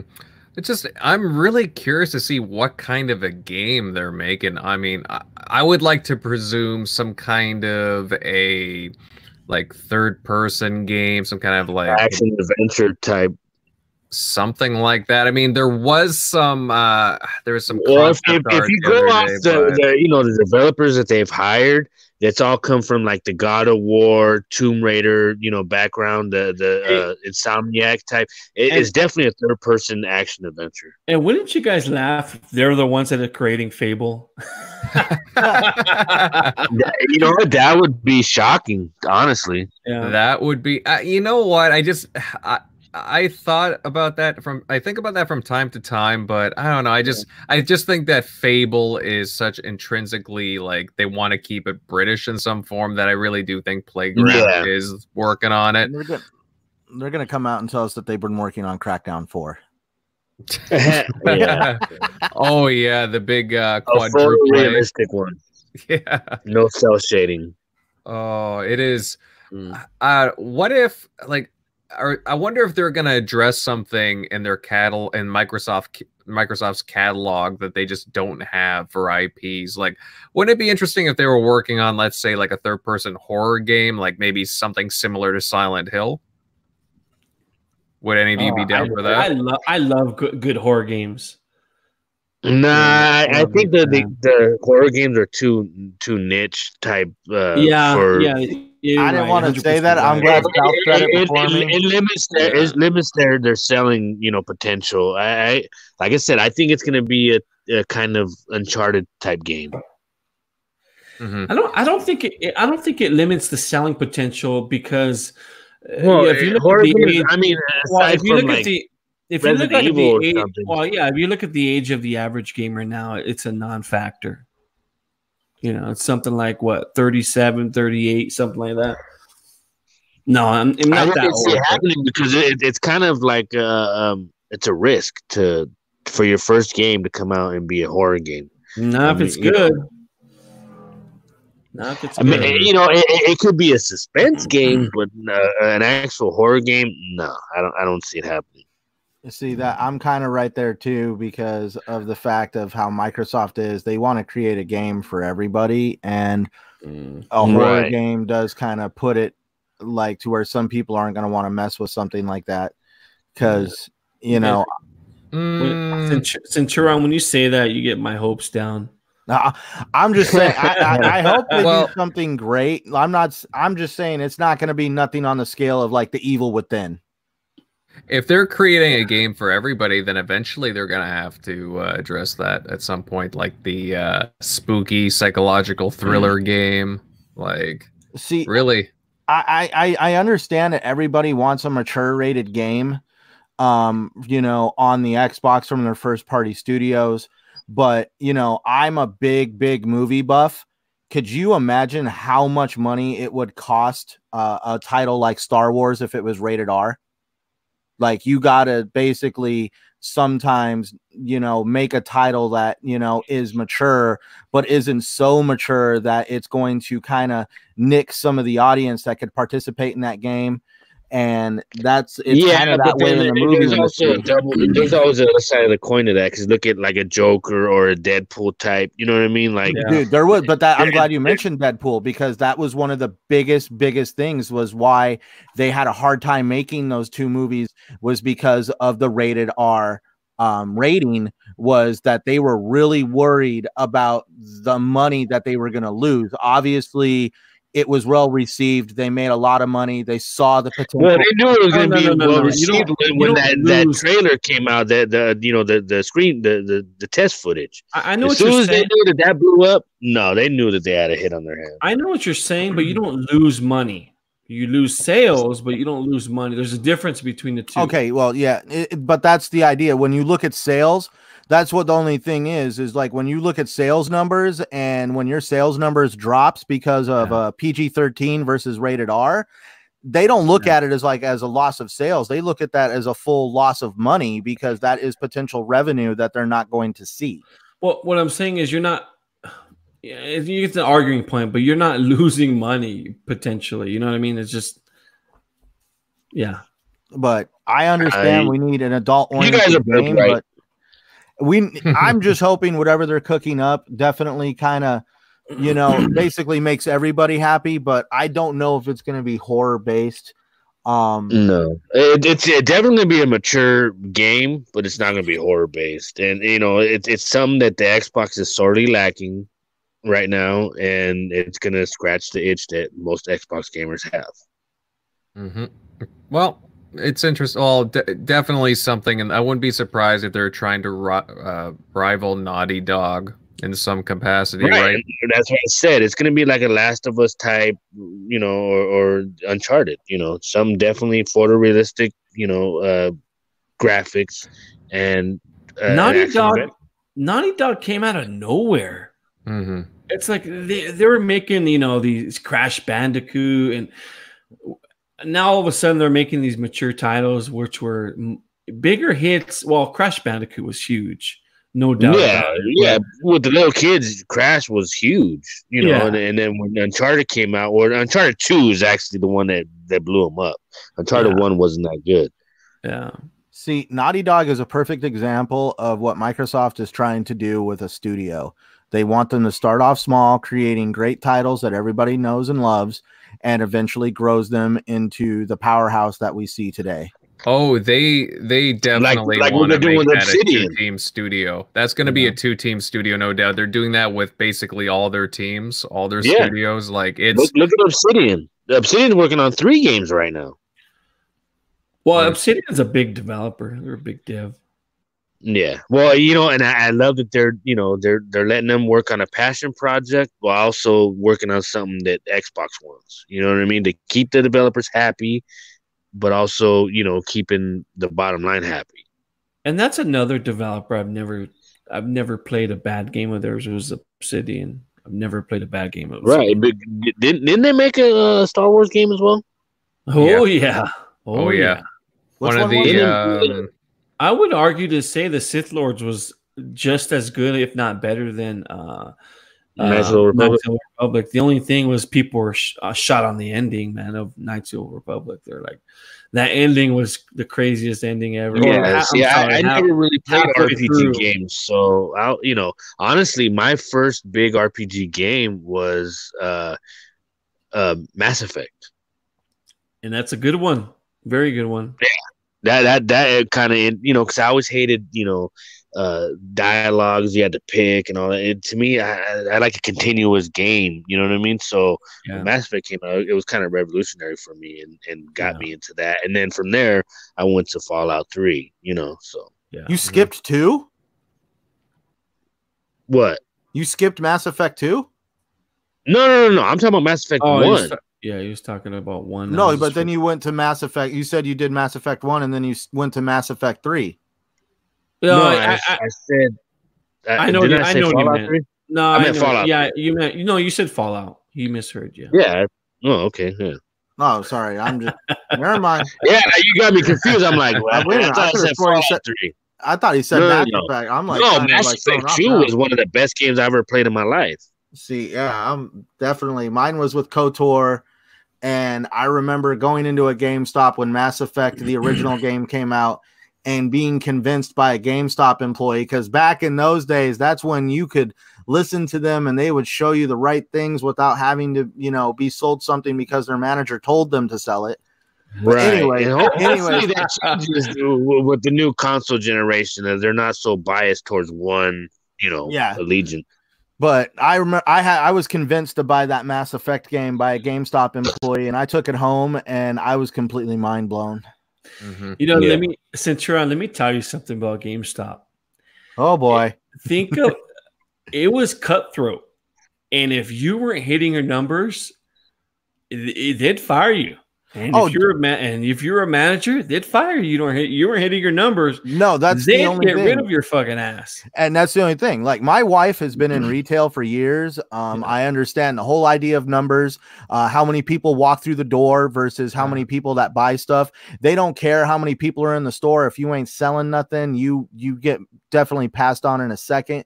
And the funny part is though, that isn't um, the employee's fault. That's the upper co- that's the actual uh, corporate uh, mentality of basically trying to make an employee essentially hold a gun to someone's head to make a purchase. And it puts it in an awkward position. People are constantly worried about their jobs as a result of that. Yeah, and it creates yeah. a stressful work work environment. And we all yeah. see now that mentality is literally going to put that place out of business in the next five right. to 10 years.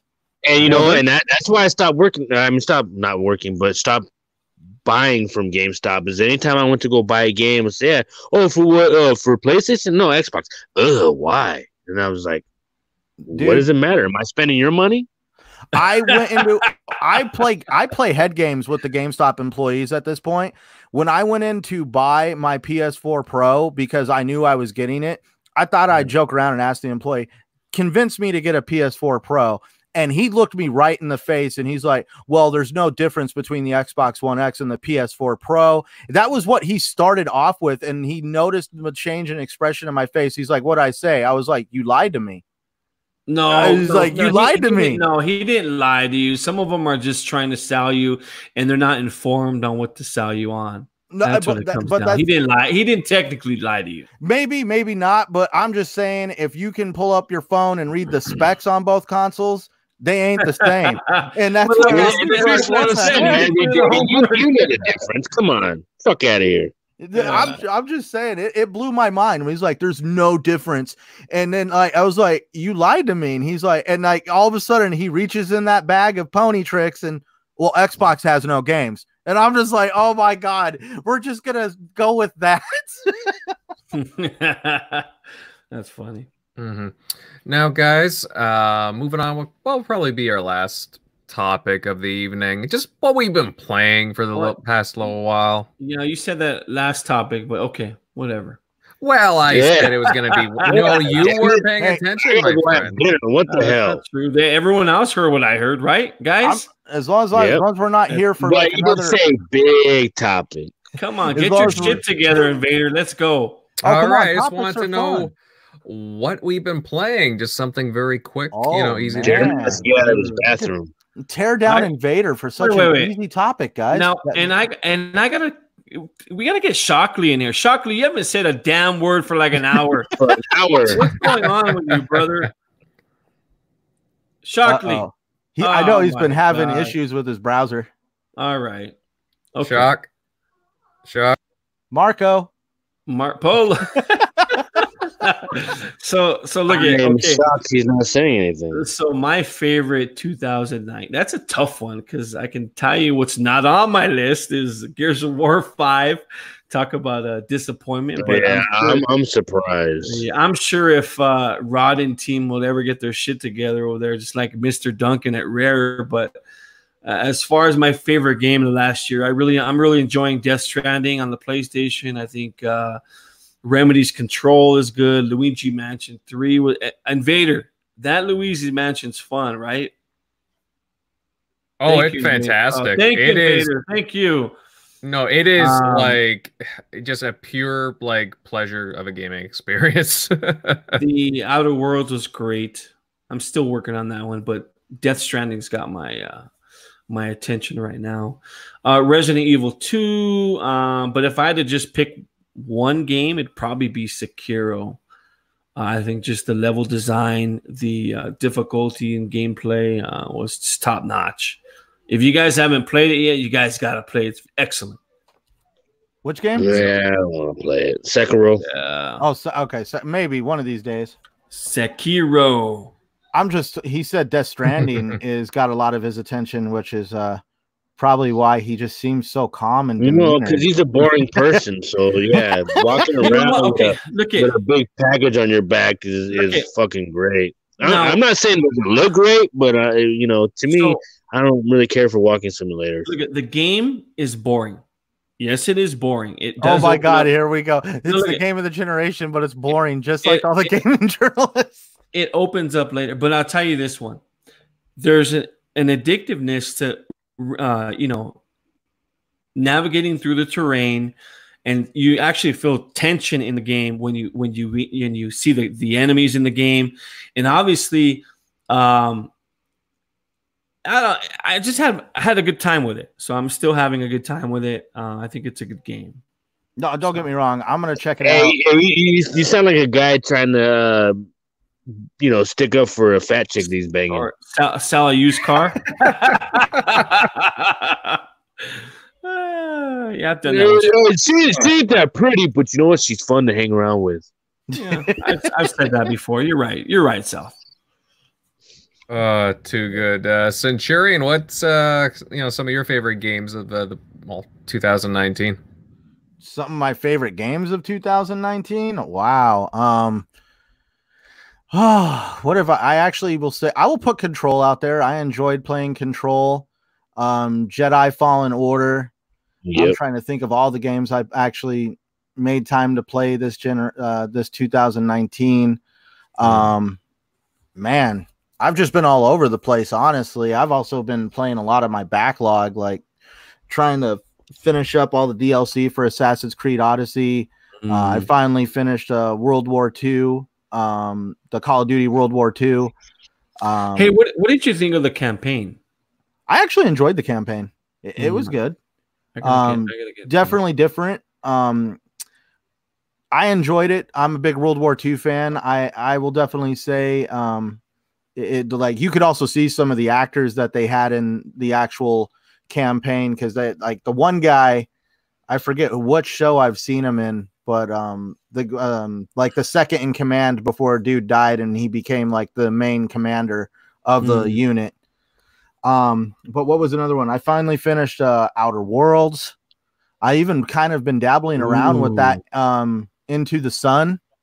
I remember you guys putting that in chat. That's how I found that game. Like the oh, game that yeah, like- Into the Sun is uh kind of like Bioshock, right? It's kind of like Bioshock. Yes, it's definitely a walking simulator. Sun, yeah, I'm not, not, familiar with it. Into the Sun. It, it, the story is uh, your sister went to be on this massive ship called the Helios, which is operated and owned by Nikola Tesla and his corporation.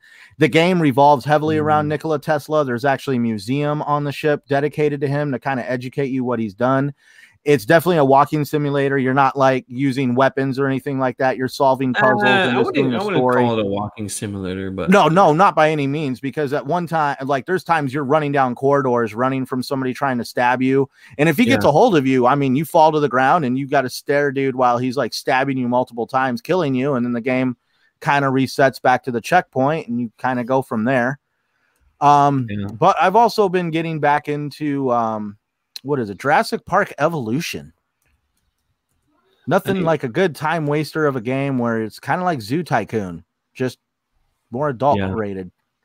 But yeah. hey, it if you guys haven't checked it out, I know it's still in games with gold. You should really check it out if you're into something like that. Just it, well, it's, it's game will go for game. January, right?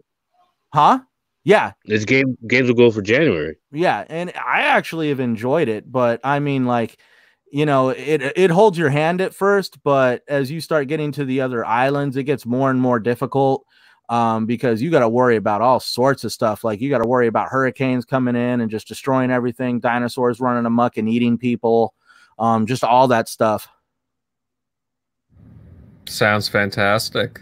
Uh, Southie, what uh, what uh, were some of your favorite games of last year? Uh, honestly, uh, Jedi Fallen Order was was probably the the top of my list. Um, you know, um, controls like, great. Yeah, Southie likes that Barbie's Adventure and and Barbie. hell yeah, Barbie's my girl. Don't even don't even hate. nah, you know what? Um, Layers of Fear two was really good. Ooh, um, that was a good one. Yeah, so I mm-hmm. but uh, top of my list is definitely Jedi Fallen Order. I, I'm stuck on fucking what's his name, but yeah, I've had a lot of fun. It's kept my attention. You know, I'm not big on on like puzzle games because I'm a little bit dumb, but yeah, I, I you know, I figured them out eventually. So hey, it's kept my attention. Don't say that. I, I'm a little slow, you make but yeah, sad. you make me sad. no, um, yeah, so that's that's pretty. Much, oh, you know what? Uh, also was was uh, good because it came out this year too. It was uh, Ace Combat Seven, right? That, that came out yeah. this year. Yes, yeah. yes, that was a I'm actually playing that one game. too. Yeah, yeah. So yeah, that, that that'd be my two top of the list. Uh, Gears, I wanted to love it more than I actually did, so I haven't uh, finished. It. I was so disappointed in Gears. I just wanted, you know, it, it started off really good, but you know what? It just, I, I just feel like playing as Kate, it's kind of you feel shoehorned a little bit, like it's it's forced. You know, yeah. like the like like the coalition is trying to stay woke in this Me Too movement. You know, it's just God. like I said, it just you know, the, it's the, almost like they don't know what to do with the, with the, It's almost like they don't know what to do with the content. It's just weird. Mm-hmm. Yeah, it, it just seems like you got these big like like it didn't need to be this open world game. No. You know what I mean? Ge- Gears it is notorious for being yeah, mm-hmm. it's notorious for being you know on the rails, you know, a linear game, and trying to open it up into you know an open map. It was was a little bit weird to me, and mm-hmm. it just you know these big ass you know set pieces felt felt empty to me especially yeah. when you get to like that that the red part of the planet you know what i mean? And all this, this des- desert just seemed like it was so like just spacious and spotty. It was it was too much. Mm-hmm. now if i can so, ask a question when you said shoehorned how about the end of the game? When well, it comes to, oh never mind then. Yeah yeah, but I mean, towards the end, uh, the end of the game doesn't make up for all the fucking so no, the rest of the game. Maybe Downer will understand at the at the end of the game when you got to make that choice. It almost. Oh, I know about the choice. Yeah, I've it. It almost uh, feels yeah. like you were shoehorned into choosing one person more over the other just because of what they did with the character. What they did previously, yeah, yeah. Well, yeah, because they like made JD look like a dirtbag the whole fucking first half of I, the game, and and not yeah. to mention, uh, Dell was with you, and at that point, you're just right, like, no, yeah. Dell's my buddy, JD's the a hole. Get where's the knife at? right. Yeah, mm-hmm. see, and to me, that when it comes to that decision, I'm always gonna pick JD because this Gears is Mark. It's a Phoenix game, mm. and, and and it should stay that that way. And, and, and also, I feel like the ending is more emotional because, like, when you actually see how Phoenix reacts and that whole thing, when you like, I mean, you're just like, holy cow! This whole war, this whole war with the Locust has literally taken everything from him. Hmm. I mean, there are yeah. some interesting spots to it, but I mean, I do feel kind of like I'm kind of torn with the way that they are taking it. Me personally, um, I, I just I, I don't really know how I feel. Like Kate personally doesn't really do anything for me. No, she's she's kind of bland. You know what I mean? For her being like you know the granddaughter or whatever, and supposed to be like the chosen. Uh, to me, it, it like it's it feels forced. Well, and she's not interesting it's weird going from like you play as JD in the first game, then mm-hmm. or well, you know, when it, I mean, just from the original trilogy, Marcus always felt like a beast. Kate doesn't feel like she's just like meh, whatever. Like they she's ha- not.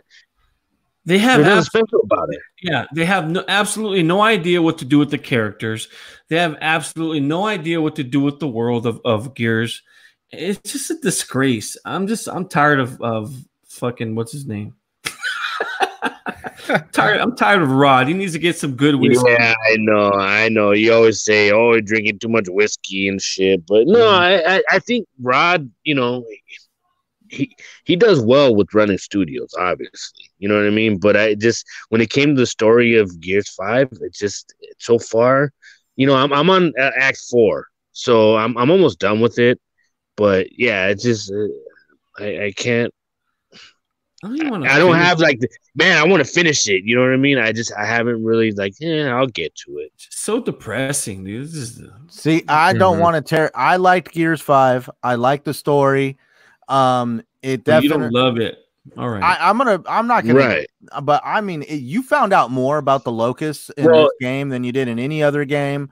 Um, it felt like there at least it wasn't a hollow game. You know, people didn't weren't re, weren't receptive of Kate, but at least there was still the story there. They, they actually made something that you kind of were interested in, kind of knowing what was happening. And then by the time you do get to the third planet I mean, the Red Planet, it obviously that whole idea of just having to rebuild the Hammer of Dawn and all that, you kind of felt like the story was almost paused until you get to like the the the the main city and, and you know and and you know re you know fixing the the the uh the satellite or whatever the hell it is you know when you had to fix the rocket to me that was so boring. Oh my god I, I, will say that like the whole that the whole satellite thing and then the final act um it, it, it got a little bit more interesting and well how many acts is it, is it? five or four? There's five four okay all right so yeah I'm, I'm, I'm, there's five I'm pretty much for through uh act four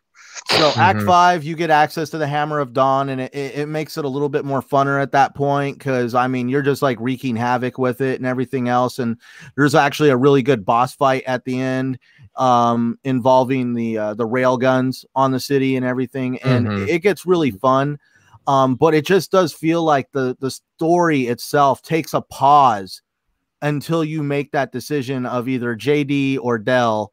and then from that point forward obviously you start kind of ending the whole game out and then you know you have that climactic ending especially if you pick jd um and it just does mm-hmm. feel like there's a big moment of story well, gap. See, and, and i think that's why i'm kind of lagging because it seems like no matter what i choose they're gonna they're gonna shoot uh, they're gonna force you in the next game and it's not gonna be what i chose See, that's the only thing I don't know because if we we talked about Mass Effect 2 earlier, uh, in the beginning of Mass Effect 2, they they nonchalantly got you to re it was kind of like an interrogation you know that whole thing of like oh you had amnesia. Let's talk about the choices you made. Uh did you choose did you choose to save the council or kill them? Oh i saved them uh did you choose to kill rex or save rex? You know they kind of somehow manipulated it to where you were able to answer these questions that were lining up the decisions you made into the second game. Um, and I think it's going to be something on that scale of when you start Gear 6 of where they kind of like that whole thing of, you know, do you remember the events and blah blah blah and you're probably going to have that question of like, yeah, I had to choose to save blah blah blah. And then at that point it's going to set the game up because in my opinion, you're going to have either Dell or JD standing next to you and you're going to have the person that you the decision you made at the end of the game reflect who's standing no, next I'm, to the queen I think they could just take your saves, unlike last gen with Mass Effect PS3. Oh shit! Look who's back. Nice. There's another guy in here. Yeah. What? Well, What's up? Streamyard has so many tef- technical difficulties. If you're not using a computer, it's like mm. I can mm. hear you, you can't hear me. I don't know. Hmm. Are well, are you using Chrome right now? I tried using Chrome. Chrome doesn't. Chrome tells me to use Safari. Like if I'm using oh, my phone. Okay. It's an Apple phone, so I don't know. Hmm. All right. Uh, well, Shock, what were uh, what were some of your uh, highlights, game highlights from last year? Uh, yeah, I would say last year probably my two favorites, which were up for game of the year, were uh, probably Sekiro is probably my favorite one, even though I haven't finished yeah. it. Uh, I've gotten like halfway. Um, and Resident Evil Two. Yep. Definitely, that was my highlight. Resident. I used to play the Resident Evil Two, uh, like OG one million different times on all different platforms that it's on. Um, just trying to think what else came out after that long summer drought where there wasn't shit. Um, I think I've just started in Borderlands, so I can't really give too much on that yet. But I would have to say Sekiro is definitely my top one. Ooh, we got to play some Borderlands 3, Shock. Yeah, Borderlands. I yeah, forgot about that. That's another uh, game. Sale, so. Yeah, I, think I think Centurion plays too. We got. I do too, man. I, I'm gonna still say it. I'm I'm still um. What's his face? Um, in the beginning, that wears the mask. That like literally he fights you with the wall of dubstep. oh, yeah, yeah, yeah, I'm sorry, but that was totally freaking cool when that went down. I was like, all right, all right. I think the game just went up a couple points for me on this whole fight right here. This is awesome. Yeah, that's what I love about about those games. They're they're they're so funny. You know, like top, they, it, the, the the humor is totally up my alley. I love it. I think it was like face mask or something is what they call them. well, as far as games go for me for last year, Ace Combat 7, like Southie was saying, like I just had an absolute blast playing that game. A really good fighter game, awesome soundtrack. Just it really oh, kept oh, yeah. you involved. Like it just it was just a real blast. I really enjoyed that game. And I highly recommend it to anybody out there looking for a good like uh playing game, fighter game. Also, Devil May Cry 5. I freaking love that. That was a game. great one. There was a lot of good games this year. There were. There really were. I just I I was I wasn't really like I was going into that game thinking, "Oh, you know, I'll, I'll give it a shot," right? And I just ended up loving it. Like I lots, you know, fast-paced action, story was cool. I mean, you get lost at times with the story, but either way, like it just it kept it kept you really invigorated, really interested throughout the game, and I just Ooh, had a blast playing it. Whoa. Oh yeah, definitely. You know, just it was an interesting game.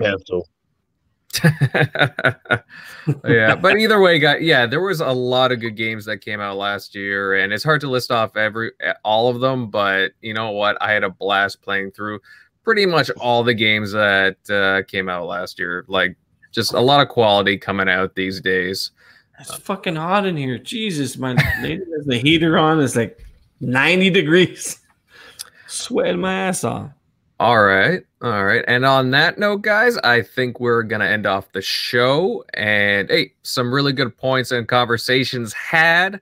And hey, uh, thanks to everybody that joined us live. We definitely appreciate the love and support that you show the show. Guys like Jigo Kukin, Dreadpool. Uh, who else do we got here? Victor Alistine. Thank you we very much for joining. Uh, Dragons TV. Oh, thanks, bud, for showing up again. TLR9. Yeah, thanks for joining, bud. Uh, Nine Lives. Don't forget the Shinzo. Yeah, Shinzo and don't forget Mike Mullis. Yeah, Mike Mullis, oh, yeah, Mr. Mr. NLG Gaming. Stinger was here. We had Mr. Boomstick XL drop in from Double Barrel Gaming. A wonderful guy. Definitely check out his content. Oh, Stick Figure also joined us. Uh, Z Black Rider. Lots and lots of cool people join us. Thank you very much, guys, for your support. And if you happen to enjoy tonight's content, then please sub uh, consider subscribing and definitely share this out. That would we would really like that. Now on to the outro. Centurion, awesome show tonight. Where can everybody follow you? Uh, you guys can always find me on YouTube, Twitter, and um, yeah, YouTube, Twitter, and wow, I'm having a brain fart. YouTube, Twitter. I know there's a third one out there, but you can always find me at Centurion 1307. Xbox Live, there's the other one. Nice. Holy cow. I've been I had a brain fart right now. I don't know where that came from. Drinking the yeah, Kool-Aid. I am not drinking the Kool-Aid, no, because of the fact that I am actually probably got Star Wars hype on my mind because here in the next hour and a half, I'm going to be sitting in the theater watching the final Star Wars movie of the oh, Skywalker oh, saga. Don't tell me nothing about it. I will freak out and find out whatever state you're in. But right. no, definitely um I'm ready to see this movie. But uh anyways, um, everybody dies just to let you know. Thanks. Mm, uh, but uh, anyways, as always, but, but guys, doesn't live up to anybody's uh, you know predictions or expectations. Oh man, here's the thing. I don't have my expectations high or anything like that because I understand that I'm not one of these people that live or die by the decisions of these, you know, movie companies. Was the last movie great? No, but did I completely cry over it and want to burn down Disney? No. But uh, anyways, um, as always, you guys can find me sitting here with you every Sunday on TXR Podcast. I also do Saltiest Gaming Podcast on Thursdays and the Shop Podcast with PTK Blam on Saturdays. And not this Monday, but next Monday, I will be on Boomstick's show, uh, Mr. Primetime Gaming with Mr. Boomstick and friends. And I also let Invader know that I apologize, gentlemen, but next Sunday I will not be here because my wife decided to go off and have this thing called a birthday out of nowhere. Damn and, her! Damn her! What the hell? But no, we're gonna be. How uh, dare she? I'm taking her to a resort uh, for that day and everything else, Ooh. and we're just gonna spend some time together. And so, Ooh. yeah, I, I, was gonna try to bring my laptop with me and actually podcast from the hotel room, nah, but you know, she kind of gave me that wifey, right. But she gave me that look, and also, I can't guarantee if I'm going to be not drunk by that time. So I'm saving you guys from that chaos. All right, With more Kool Aid yes, right. I like what Jago said. You can find me on MySpace and oh wow, I'm not. Nope, I'm not on that one. uh, Grindr. Don't say that around the wife. oh, dude. Tinder. no. nope, there is no swiping to the left. Isn't Grindr for the, the the the gay community? Yes. oh, okay. Yeah. All of a, I just all of a sudden see Southbound like writing it down like it with a notebook. Like, well, wait, wait, wait, wait, wait. Southbound. how do you Southbound? How do you know that? That's my concern. Well, no, the only reason I know is yeah, no, no, no. Before. Let me let me walk this back for a second. No, that's what I was asking because I wasn't quite sure. I thought grinder was because you always think of like you know a meat grinder. You know what I mean? So that's why well, kind of. Yeah, technically I, it is. Yeah, meat grinder. I know what it is from watching How to Get Away with Murder. Has anybody seen that show? No. Now we're no. talking about how to get. Uh, yeah, I actually had rebels. You know what I mean? I don't, and off the tracks. All right, yeah, yeah. Next. All right, Southbound. Hey, buddy, great energy tonight. Where can people find you? Well, you know, I keep bringing it, brother. You know, but yeah, you anybody can hit me up. Southbound one ten on Twitter, or you can hit me up on Xbox Live. Uh, Southbound one ten. You know, I'm here. What's up? Talk to me. Definitely, you heard the man. Talk to him. All right, Jeremy. Really good stuff tonight. Where can everybody find you? Mm, under a tree. cool. All right, next. in the middle of nowhere. out in the field, frolicking around, chasing sheep. yeah. yeah. Uh, you, on, uh, you, guys could find me on Xbox Live, Downer J, or on PlayStation now. It's Green Knight 07, all one word. Thank you and good night. Fantastic. All right. Now, Shock Buddy, uh, sorry for the audio issues, obviously, the, this evening. Um, where can everybody find you at? Oh, yeah, no worries. I'll probably try to be on my computer more often. I just had family over, so it's hard to do right now. um, mm. But uh, you can catch me on uh, at Shock Nero on Twitter and uh, Easy Shock on Xbox Live. And uh, yeah, easy, thanks for uh, stopping Easy by. Shocky. Yeah, you guys got to have the Borderlands going on at some point. That's yeah, I want to. I want to. We'll see. We, we, we, we should uh, we should stream it. Yeah. That'd be that'd be fun. That'd be pretty cool. I even have we people start doing that like once a week or something. You know what I mean? Do like a, a stream night.